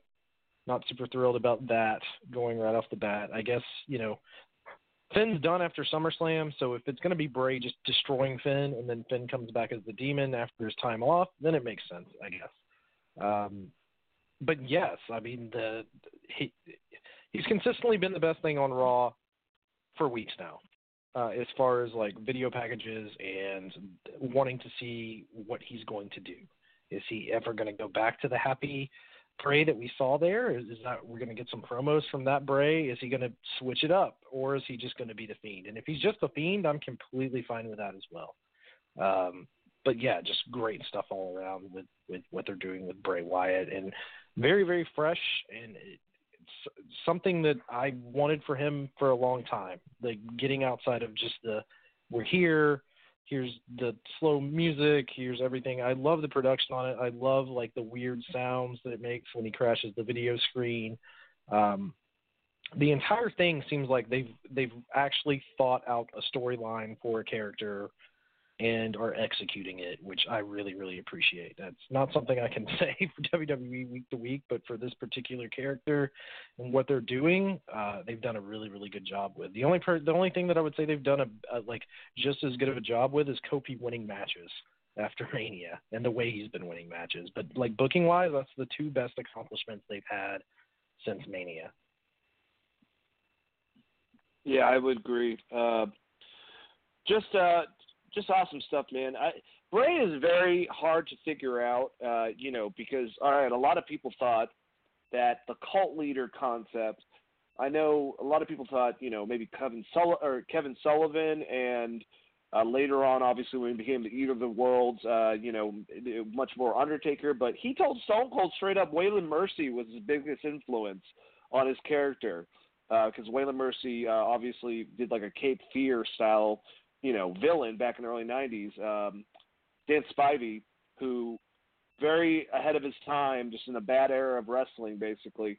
So it can come from wherever. I know that Bray's a huge comic book fan, huge horror movie fan. Obviously, Tom Savini, known within horror. I feel like just based off of two people that I know that Bray's a huge fan of within wrestling. One of them being uh, Mick Foley, aka more so with Mankind, and one of them being Sting, more so with the Crow Sting, at least for this perspective of concept. Um, it's kind of like if you take the Crow Sting, in essence, and you strip away the Batman and Crow vigilante concept, and you fucking feed in Pennywise and the Joker, and like take that shit and shake it up and put it forward. You know, that's what this fiend is. He comes out of nowhere. He's silent. He takes out his opponent but very different from any of that. Kind of more mankind esque. You flip it, and it's the happy Bray Wyatt on the monitor where he's doing these these nice little promos, and he comes out like a baby face. Really, this all could be like an homage to Doink. We really don't know. I just think it's brilliant, and I think that the effects they're doing, everything, is awesome. I would keep on doing it, and after he takes out Finn, I'm very excited to see who he uh, who his next victim is per se. I hope he strips the demon away from Finn for Christ's sakes. yeah, some crazy I, I, shit, I, man. I, I've really, really enjoyed this shit in, in a lot of ways because it is something different. Um, not only from WWE, but something different from all of wrestling. There's nothing else like that right now um, out there, and I think that's why it stands out as so special. I like the. I, I want the puppets to still show up in scenes and maybe build back to that character. And after he demolishes Finn Balor, give us another Funhouse. You know what I mean? Like uh, if he kills Bray Wyatt yeah. at SummerSlam, which well, is looking how it does, then do the fun Bray Wyatt again, but not for his matches. I think the Fiend should always be the person wrestling, um, and then Bray killing people and talking about it, and maybe even making little fun puppets of them. like oh, I would love the demon, that.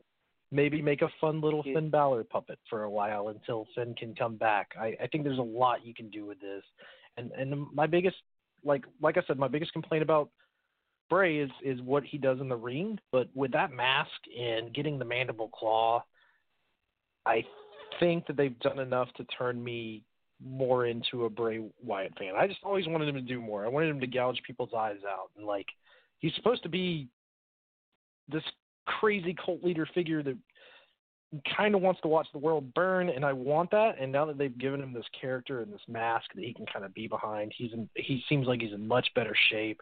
The mask is awesome, by the way. I like. I, I'm glad they gave him something that he can wrestle in. and they went to the right Yeah. guy. The guy that does. You know, they went to Savini, who does Slipknot's mask, and you'd be like, "Oh, well, I don't like Slipknot." And I was like, "Yeah, but they do perform like two-hour shows in masks." So, getting a guy that can make a mask where you can actually perform in it for you know Yeah. 10 to 15 minutes in a match is a huge fucking deal.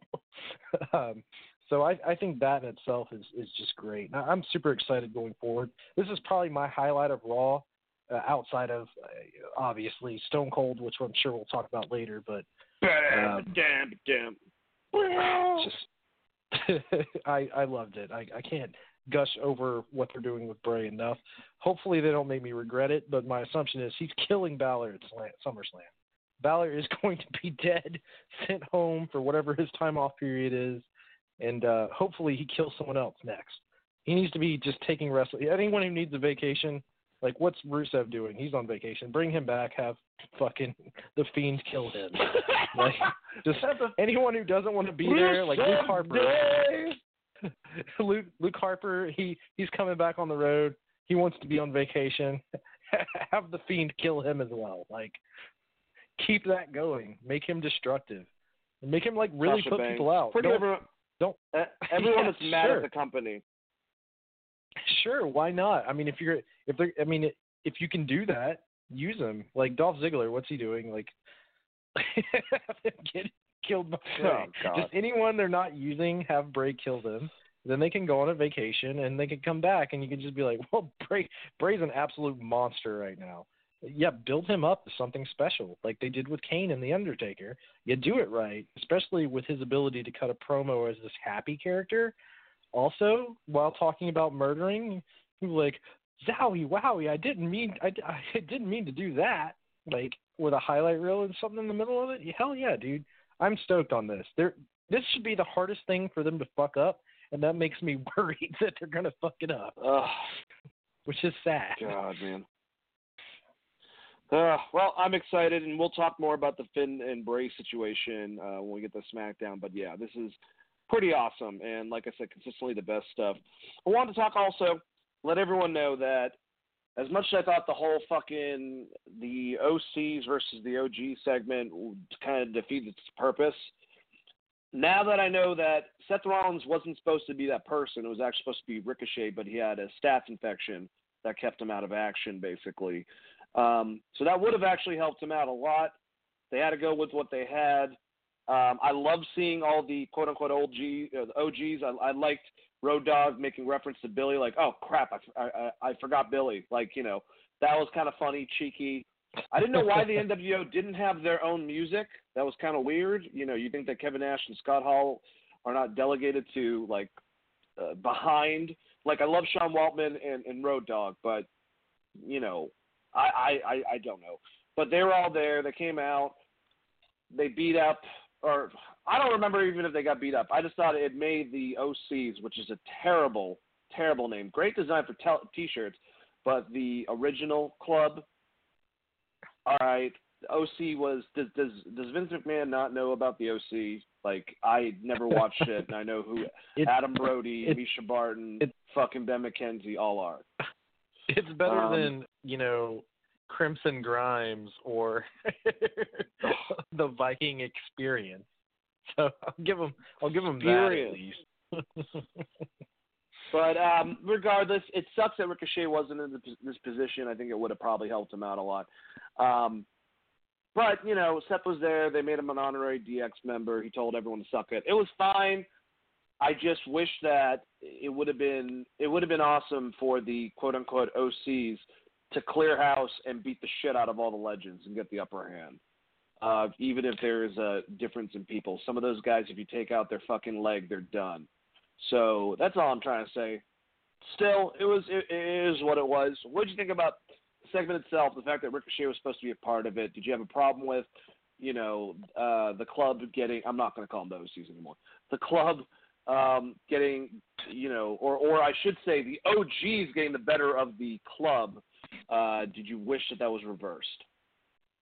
I liked that at the end, AJ threatened to come kick their ass in NXT because that basically saved them from looking like complete geeks. I hope they do something with that, though. I don't think they are. It, I I don't either, but just the threat alone, at least, at least, like AJ must have gotten the script and was like, well, I gotta at least threaten them, right? So at least they didn't look like complete geeks, and there was like ten fucking people, even though like Anderson could probably destroy ninety percent of them by himself, outside of Seth.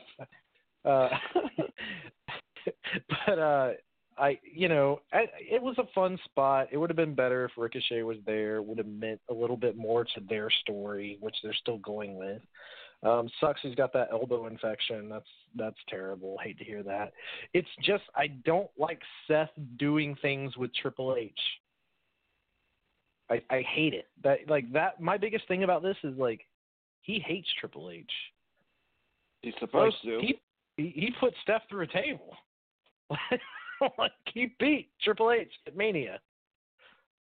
So unless the in the payoff of him doing the Shield thing with Triple H in Japan, and this with Triple H is him turning heel again, I don't want to see those two anywhere near each other. Triple H is still a heel. Like he just, I mean, I guess Batista was supposed to be a heel in that Triple H feud, but did anyone really buy that? Like, No. honestly. He's Drax So- the Destroyer. Give me a fucking break. yeah, like I don't fucking I. So that was more of my my big problem with it. Uh, by the way, I didn't get to talk about the Pat Patterson thing. I just want to speak on it real quick.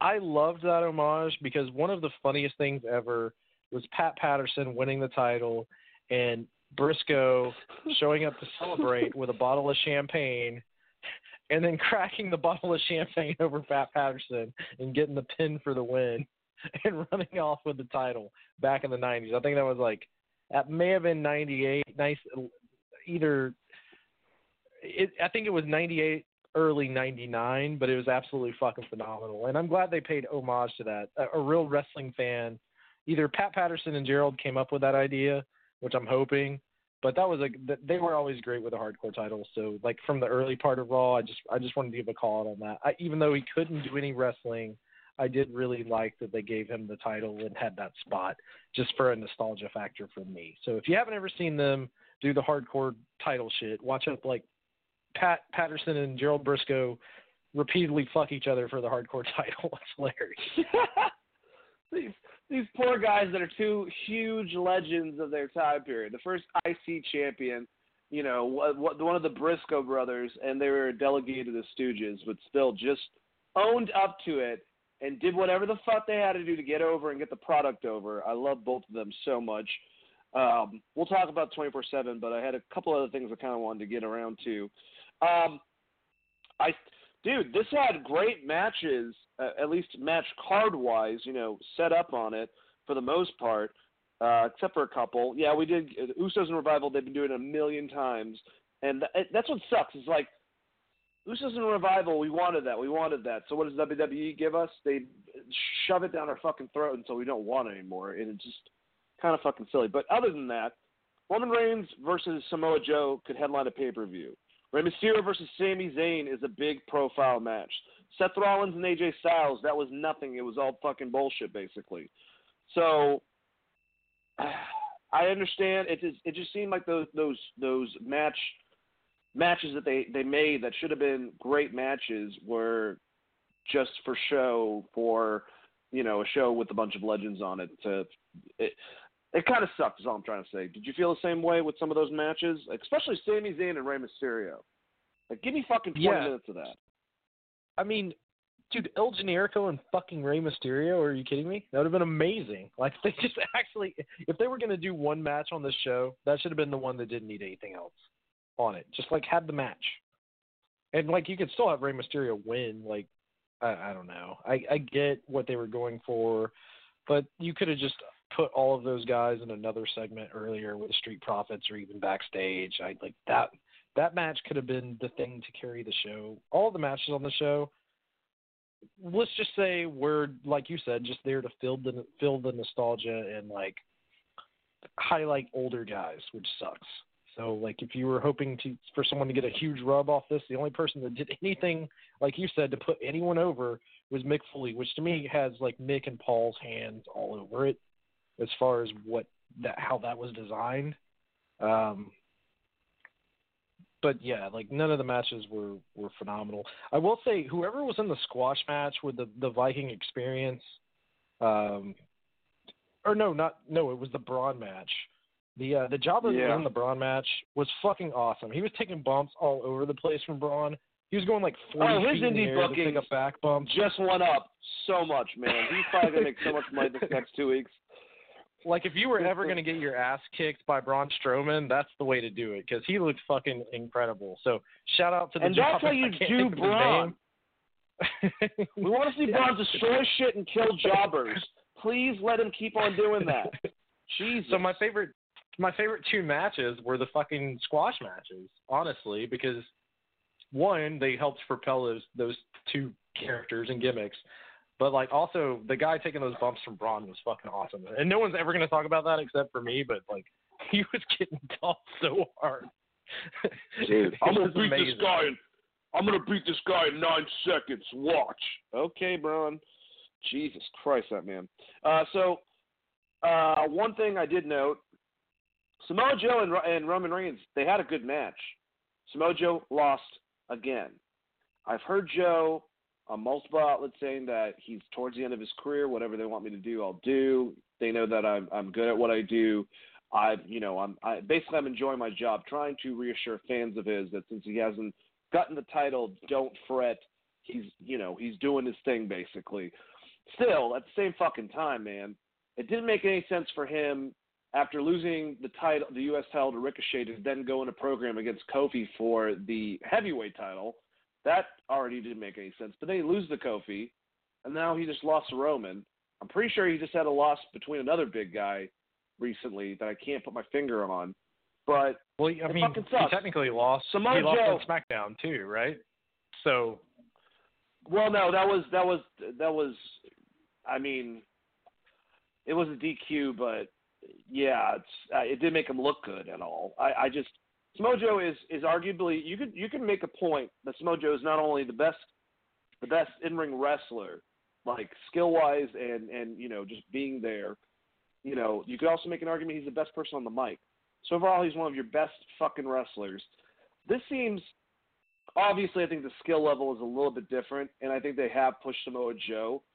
So I maybe I shouldn't make this comparison, but it's very similar to me to how they treated Taz, where they had him come in, they had him beat Triple H, they had him have good match with Kurt Angle, and then they had him have that weird angle where he started going after JR, and then slowly after he got injured shortly after that, and then it was done.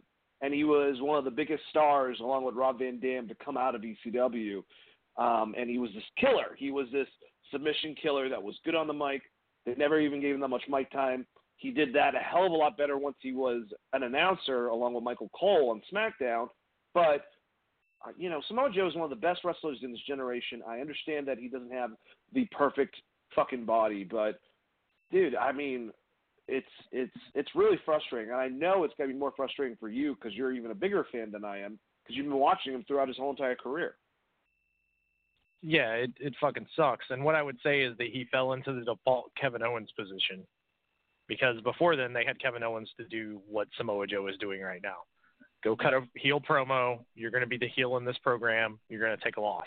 That is basically what Samoa Joe is doing. They don't know how to do anything other than that with with guys like Samoa Joe or Kevin Owens. They're like they're really great in the ring. They go out there and they have a good match. They can also get over on the mic. We're just going to have them do that.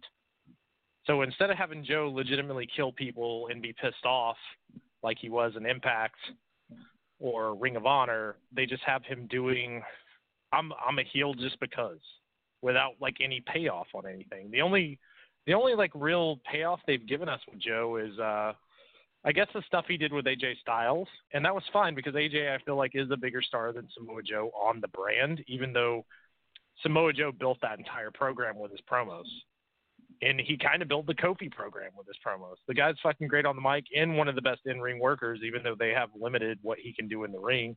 But he is just relegated to what like I can only refer to as the Kevin Owens role. Because that's what they did with Kevin. Which sucks.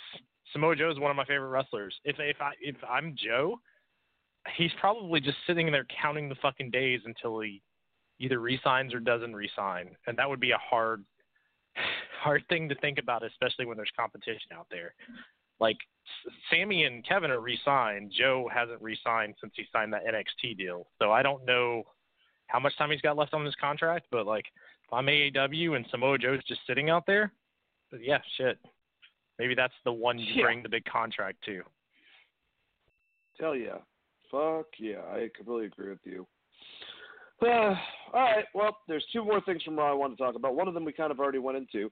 That was a 24/7 title, and this went all over the place. And Mick Foley wanted a piece of it. You know, everyone was talking about the 24/7 title. Um, it started off with uh, obviously the champion Drake Maverick showing up to the arena. The Hurricane Shane Helms tried to get the title. Was the only person the whole entire night that didn't get didn't win from a, a pin attempt. Like God, poor, poor Shane Helms. He can't. He, what's up with that? You know, Shane, what's up with that? Um, R Truth got it though, and uh, then from there, I think Maverick got it back. Then he got scared by Boogeyman, and Patterson, Pat Patterson came up, kicked Maverick a little bit, and then uh, pinned him with his foot. Awesome fucking scene, so stupid. Um, so then they go back. Uh, Pat Patterson was another person that they didn't get cleared. So the re- that's the reason why you never saw Gerald Brisco taking down Pat Patterson. So they just kind of came back to it. Gerald got Pat Patterson. He's like, oh, oh, I want it, I want it, and then gets completely taken advantage of by Kelly Kelly. Uh, it goes from Kelly Kelly to Candice Michelle, who had on a very amazing outfit uh, because Melina apparently has been trying to become a referee in her spare time. Then Alundra Blaze got it and said that she was going that uh, if, if they wanted the title, they would have to do it soon. I thought she screwed up because she also called it the uh, 24 title. But you know, shit happens. She they they recreated that thing where she threw the title away uh, in WCW. Ted DiBiase came out, bought it from her, and then Drake attacked DiBiase in his limo after he was leaving. Um, and then Truth jumped in, took out Drake Maverick after he was about to leave with his wife. Uh, Truth jumped in the limo with his wife. Drake's left with Carmella, and R Truth is with his wife off to wherever. I hope they keep on running with this, and I kind of hope that the pairing now switches for a little while.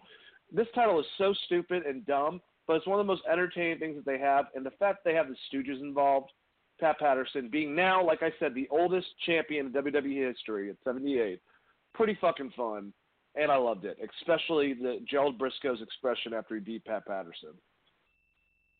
Yeah, it's almost like USA is better at booking than WWE since they basically created the 24/7 title and then created a Raw Reunion show, and then they just had all the old guys win the fucking the title.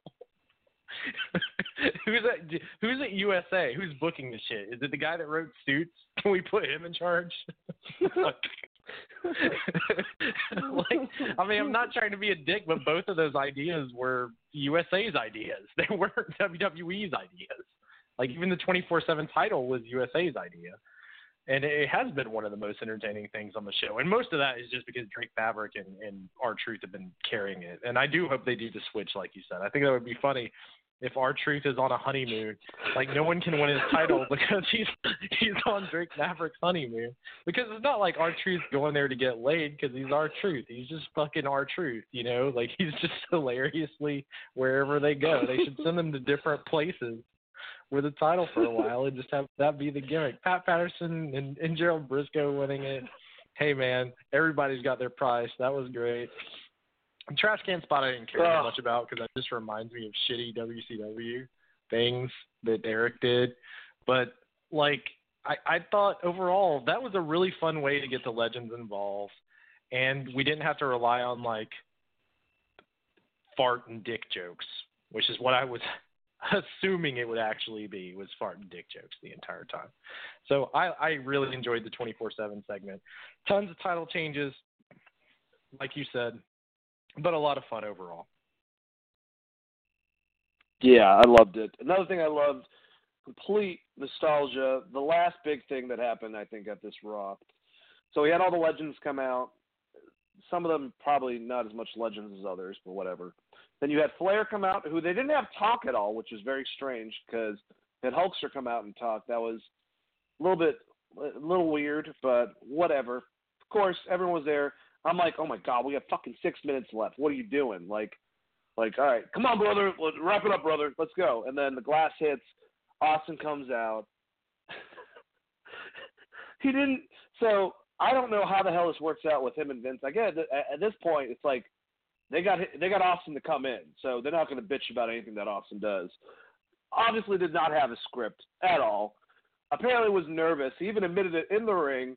You know, he didn't he didn't think of anything. He decided to come out talking about his brothers and sisters and stuff like that, and just asking for some Steve Weisers, plugging his new beer, um, Broken Skull IPAs, and then he got everyone to come in the ring, and they did this cheers, and it was great. It was so much fun.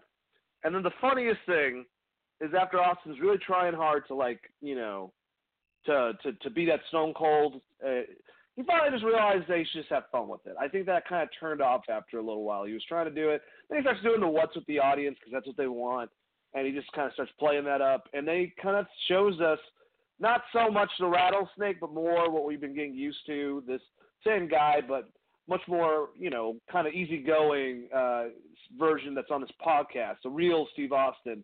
And at the end, I'm sure, I'm sure, fucking Vince wanted to like just, just fucking hash pterodactyl because he's like, how much time we got?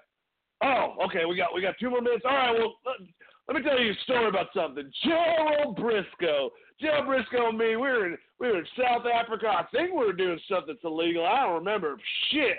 And it just let out the S bomb somehow Austin was able to let out an S bomb 30 seconds before they go off air. But finally got it. The cameraman told them they were about to go off, and it was great. I fucking love Stone Cold. Look, all I'm saying, if you want me to really, really love Raw, if you're going to do another stupid fucking general manager, get a Brinks truck of money and back it up and fucking, uh, you know, in, in the Broken Ranch – and get Austin to come in for a year and just do some amazing hijinks and fucking be the GM or sheriff or whatever the fuck for Raw. It would I think I think it would really help. I think that's what this kind of showed. Sadly, they don't have a lot of superstars. They just don't. The ones that they're building are still not the same level for wrestlers that haven't been in the game for almost 20 years, like Steve. So maybe it wouldn't be a good idea to have him as a manager, but he would definitely help I think, and they definitely need to develop their talent. One of the biggest takeaways from this is Mick Foley was the only guy, like I said, old school wrestler wise, that put over some newer talent. That's kind of, that kind of sucks in a way. I do wish that they had the thing with Steve. As much as I love this, if you had an ending where Shane tried to interrupt it and came out and started bitching at people, and then Vince came out and first thought he was going to tell off Shane, and then he started bitching at people, then the glass hits. He comes out. KO comes out through the audience, and they both square them off in the ring. Maybe Austin's distracting them, and then they both stunner him. Drink a brewski. That would have been fucking awesome and great for Kevin Owens. I, I can see people be like, well, you can't associate him too much with Austin. He's doing the fucking stunner, man. KO is an Austin fan. You know, Kill Steen Kill, that version, the, the NXT version of Kevin Owens was much more Austin esque. That's always been in there. The comedic side, yes, that has been too, but this is definitely something that he more, much more relates to, and it would have helped him. I'm glad Bray got the rub. I feel like others should, should have gotten the rub, but I love Stone Cold Steve Austin regardless. Chris, how did you feel about the ending and hearing about the story of him and and Joe Brisco doing illegal shit in, in South Africa? I what? thought that it would have been. I thought it would have been great if they all got into the ring to do the toast and Shane came out and then Kevin just stunned him on the stage and just walked out. And that was it. You don't even need the rub. It's just he fucking hates Shane McMahon and then you could have had Steve Austin do, you know, whatever afterwards. Uh this sounds like what he said he used to do at house shows, where he just said whatever the hell he wanted at the end of the night as a goodbye, good home, or goodbye, good night, go home kind of thing. And I was completely fine with it. And you know what? The problem, like you said, the problem is, and we pointed this out for forever, putting anyone in the ring with Stone Cold, they're never going to be Stone Cold. Like as of right now, they do not have anyone on the same fucking planet. And if they bring The Rock back, it'll be the same thing. Um, I don't know how you make that guy because it's like the luckiest thing in the world that you get that wrestler, but it it was very obvious that Stone Cold was the most over person on the show who cut the best promo, and hell looked like you could beat the shit out of half the roster. So, like, that's it's uh it's it was awesome. I'll just say that it was my uh besides the fiend because I like that because it's current he, product. He still looks great, my, by the way. Yeah, like he still looks like he could kick your ass. And I'm looking forward to his show coming out on August 12th, whatever that show is, where he's running over shit with comedians and stuff. uh, looking forward to that as well. Goddamn, Joe Brisco, man, me and you. what the fuck was that? that what did awesome. he say? And I hung out. I hung out with Rick all night last night. Went back, had me. He's like, one me and this man Hulk Hogan right here. We've never really hung out too much, man. We went and got sushi. We went and we went and did this, and I never hung out with them too much. Man, me and Rick, man, we. It's I wonder if Hulk got man. mad at the sushi comment because if you remember the Hulk Hogan like video that was released, he was like, "Oh, I feel bloated. I just ate all that sushi, brother." The sex tape. I don't and know. I wonder, I wonder if Austin was like actually poking fun at him, or if they actually went and got sushi. And then if they did go get sushi, Ugh. in the back of my mind, I was wondering how bloated does Hogan feel right now? Scale of one to ten. I saw someone put a picture of it was it was pretty funny in retrospect in a very dark way, but it was like Booker T like sizing up Hulk Hogan in the background. Um, but I will say that actually doesn't make any sense because Booker T has been one of the only guys that have been, you know, trying to help Hogan get over this hump. Uh, Well, that Hogan happened, really but did it's help. definitely still awkward. It's definitely still. I, I will awkward. say, I will say Hogan did help Booker T a lot. They were friends, and, He and said like that. Hogan did help him get. Like Booker's openly said that Hogan helped me get over in WCW Well, because Hogan a lot of a lot of people swing. A lot of people don't know that when the doctor thing uh, came out and, and everyone heard the audio for the first time in the early uh, this decade, um, Booker T had him immediately on his show to try to get him to explain himself, you know, and that doesn't get publicized. That's not how the world works. I look, Hogan did some fucking. He said some terrible things. It just sucks because, you know, he used to be that him and Austin, I would say, are pretty much neck and neck. But now Austin obviously goes ahead of him because of that stupid bullshit that he shouldn't have done.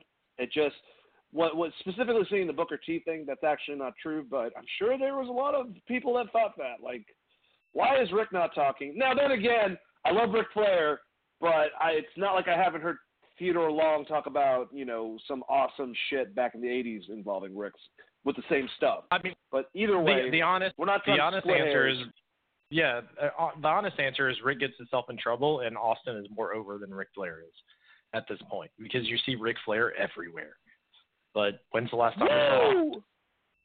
I love Rick, man, and I think Rick is one of the greatest of all time. But like, he's not as over to that audience as Stone Cold, and uh, that's why. All right, so I got a couple things for SmackDown that I wanted to go over. First thing, Shawn Michaels. So I didn't hear at the beginning of what the reasoning was why he wasn't on commentary, but I was looking forward to that the whole entire fucking week. It was cool having a part of that segment, and I like that he took that dig at Dolph Ziggler. I, got, I, I, I have to admit though, I do feel fucking bad for Dolph Ziggler at the end of the day. I know that he's doing it, he's making money, he tells everyone not to worry about it, but he basically is just a utility guy. He comes in, does whatever the fuck they tell him, and he doesn't have any passion because of where his placement is within the industry anymore. He doesn't give a shit. He just comes in, bumping feeds in the ring, does over overly dramatic promos, and that's his thing. Either way, hearing Shawn and him go back and forth was kind of what, was cool. I just wish I don't know this. They brought up you know, the whole like how he made an embarrassment of himself on the Saudi Arabia, you know, match, and you know what the fuck that's tainted his legacy, and they kept on going to that, and then hearing what AJ, another person, keep in mind that has been linked up with Shawn in the past. I'm going to come to NXT, Shawn. I know where you live. Blah blah blah blah. On the way out, I'm I'm, I'm just proposing. I would love to see him as commentator. I think it was bullshit that they did that. I don't know what the hell the reasoning was, um, but I would have loved to have seen Shawn commentating. I'm wondering actually if he's thinking about coming back for a little, a short run, a couple matches, maybe five total. You know, a lot of the ones that we would expect. There's Daniel Bryan, which is protege, AJ Styles. You could do Dolph Ziggler. I don't really want that, but I know a lot of fans that do. Seth Rollins, another one. Adam Cole, Johnny Gargano. Those are guys that I could see him doing stuff with in NXT or on the main. I don't think it's going to happen. I'm just saying they kept like Dolph made it a point to insult the fact that Shawn tainted his legacy, and then Shawn got physical both nights back to back and had threats from two guys that have been correlated with him of having return matches with. Maybe I'm looking too much into it. and I just want my favorite legend to have a couple great matches, you know, at this age, at the end of his career. Very similar to like maybe like Steamboat, you know, doing that with Jericho, getting getting uh, you know, wanting to come back to kind of like finish up something that he didn't get to do beforehand. I don't know. I don't think it's gonna happen. Why the fuck did he go to Saudi Arabia and why wasn't he on the announced team, uh, Chris? Well, I was super pissed he wasn't on the announced team, and I'm not gonna lie, I tuned directly the fuck out of SmackDown when I found out that was they promised me one thing and they didn't give it to me. Shawn on commentary is always amazing, hilariously funny, and he wasn't fucking there, so I tuned out and watched it today. So let me start by saying I don't give a shit about Dolph Ziggler. I think he's been buried so much that there's no need for him to have a rub from Shawn Michaels. They're never going to treat him as a serious star. The entire thing was a waste of HBK, in my opinion, because people draw those comparisons.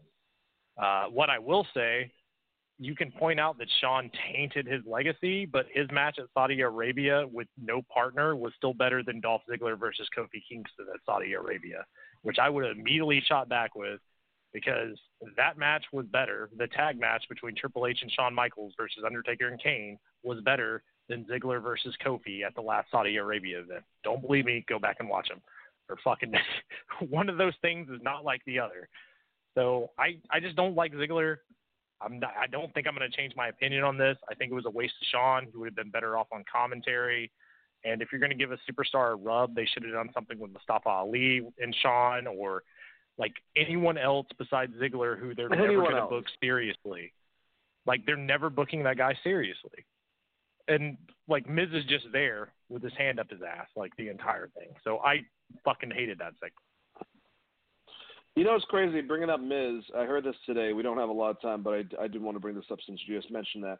Apparently, Ric Flair, uh, something happened with Dolph where he pissed off the back or he got injured and he had to leave. But when Miz took over the uh, figure four leg lock and got endorsed by Ric Flair, Ric Flair originally wanted to do that with Dolph Ziggler, but he either hurt himself or pissed off the back, and they scrapped it last second. Find that kind of strange, um, random fucking information today. Uh, Either well, way, I would say I would say Miz is better as a Ric Flair than Dolph Ziggler, even though he's not a better worker than Dolph Ziggler, just because Dolph Ziggler is terrible on the fucking mic, as we've seen by What about me? What about Ziggler? Um, Ember Moon, uh, I was happy that she got a win over Charlotte. I thought that was a very strong win. Uh, all right, so we kind of talked about Finn and Bray. Um, we t- kind of talked about Kevin Owens. We can come back to that.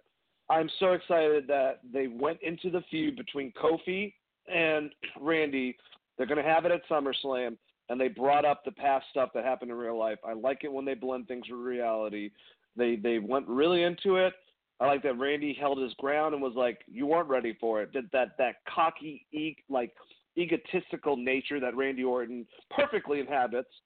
Um, I'm looking forward to this match, and I'm looking well if Randy wins, I'm not looking forward to that. That would be fucking just terrible. But with Kofi winning against Randy Orton, I think that will really set up Kofi and solidify his championship run, especially getting it back for the guy that held him down, you know, all these years beforehand at Madison Square Garden after he got his a great match, and then you know the stupid shit and all that stuff coming out full full circle. I think it's going to be great.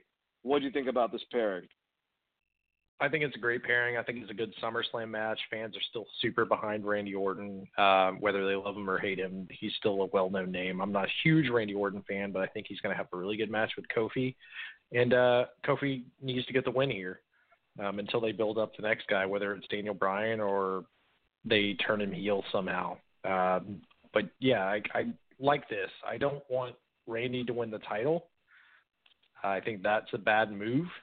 But uh, yeah, I, I, I'm completely fine with Kofi continuing having a really strong booking and beating Randy at the at the pay per view. All right, so let's talk about Kevin Owens, man. You know he's doing this thing, try to screw him over with the Roman Reigns stuff. Definitely put everything against him, but I think Kevin's definitely like Bray in a lot of ways is one of the things that keep me consistently with Shane McMahon, but he's actually making me like Shane as a heel when no one did that beforehand between Miz and, and Roman. No one could do that. Kevin Owens is bringing that nostalgia factor, but I think he's doing it his way, and I think that he is doing a good job of it. And uh, him and Shane, I don't know what he gets from all of it, though, Chris, because if he loses, he loses his job. Shane's still going to be there regardless. Well, I mean, he looks like a super smart baby face if he's able to pull over the win to to he, he out Vince's Vince, so to speak. Stone Cold's job was on the line so many times and in same scenarios, and you get the big win. Um, that means a lot, whether you have help or not. Like if he just outsmarts them and looks like a smart baby face, that's a hundred percent better than most of the baby faces you have on Raw. So what he gets from that is it's someone the fans can get behind, is someone that can actually get through all of the McMahon bullshit to get a win. This is the only thing that that's been booked with authority figures that make any sense in forever. Um, now they could fuck it up and him lose his job and then end up in NXT or something, but hopefully they're not going that route. I don't think they're going that route. So I'm looking forward to it. I just wish they would give Kevin more screen time and more of those shoot type promos like he cut when he first turned uh, face Yeah, I would definitely say that I agree. And speaking about great promos, Ali's promo killed it. I know that he's getting over some hand injury, so he wasn't able to perform. But the perform the the promos that he's been doing have been very consistent. Uh, last thing I want to talk about though, so we have Finn Balor come out. He was addressing the fact that Bray Wyatt tried to attack him. Uh, Bray comes on the screen. He's now Firefly Funhouse, Firefly Flun, Firefly Funhouse uh, version Bray, all happy go lucky. He takes Finn's challenge basically and says that you know the Fiend is going to destroy him. Essentially, I thought it was awesome. I if Finn's taking a break, you could do something really cool where either if he's Finn, Bray destroys him really fucking quickly, and then makes the demon one of his, like you said, one of his puppets that he is saying that he has possession of or whatever until Finn comes back takes it back, goes against him, or maybe Finn says fuck it, joins the club, and you just do something different with them. This is a good way to write him off. Come back two months later, fresh. Uh, or you put the demon against Bray, so Finn does have some offense, but inevitably Bray beats the demon first time, and Finn doesn't have that. Either way, Finn's gone afterwards. But I'm very excited about this, Chris. Uh, are you excited about this pairing at SummerSlam, and do you think this will be good overall for Finn to kind of either lose a demon right off the back at SummerSlam or get a two month break, you know, to be able to reinvent himself after taking a break. I think a two month break with the demon coming back is fine. I would prefer for the Fiend to run through them and set up Aleister versus the Fiend. And you build Aleister and you build Aleister and you make him the one that stops the Fiend and that puts him over. Um, that's how I would do it. The Mustafa Ali promo I thought was also great. Just want to comment on that real quick. If you want an opponent for Kofi, he's the perfect guy because no one's going to be Absolutely. mad if Kofi loses to Mustafa Ali, especially after what he's going through. And then you can have him go against the Fiend if you want to, and you're building another baby face, and you can have Kofi still up there in the top echelon going against others. But that's where I would go with that personally. And that's the bottom line All right, thank you guys again for listening to Wrestling Geeks Alliance. Uh, check out GV Nation. That's in Geek Vibes Nation. GVNation.com. All of our news, articles. Uh, you can find us on Spotify. You can find us on iTunes, and SoundCloud, and Blog Talk, as well as our platforms for social media. And uh, thank you, Chris, for joining us tonight. Uh, of course, like you always do, check us out next Wednesday, 7 p.m. EST, for another episode of Wrestling Geeks Alliance. Thank you guys so much, and peace out.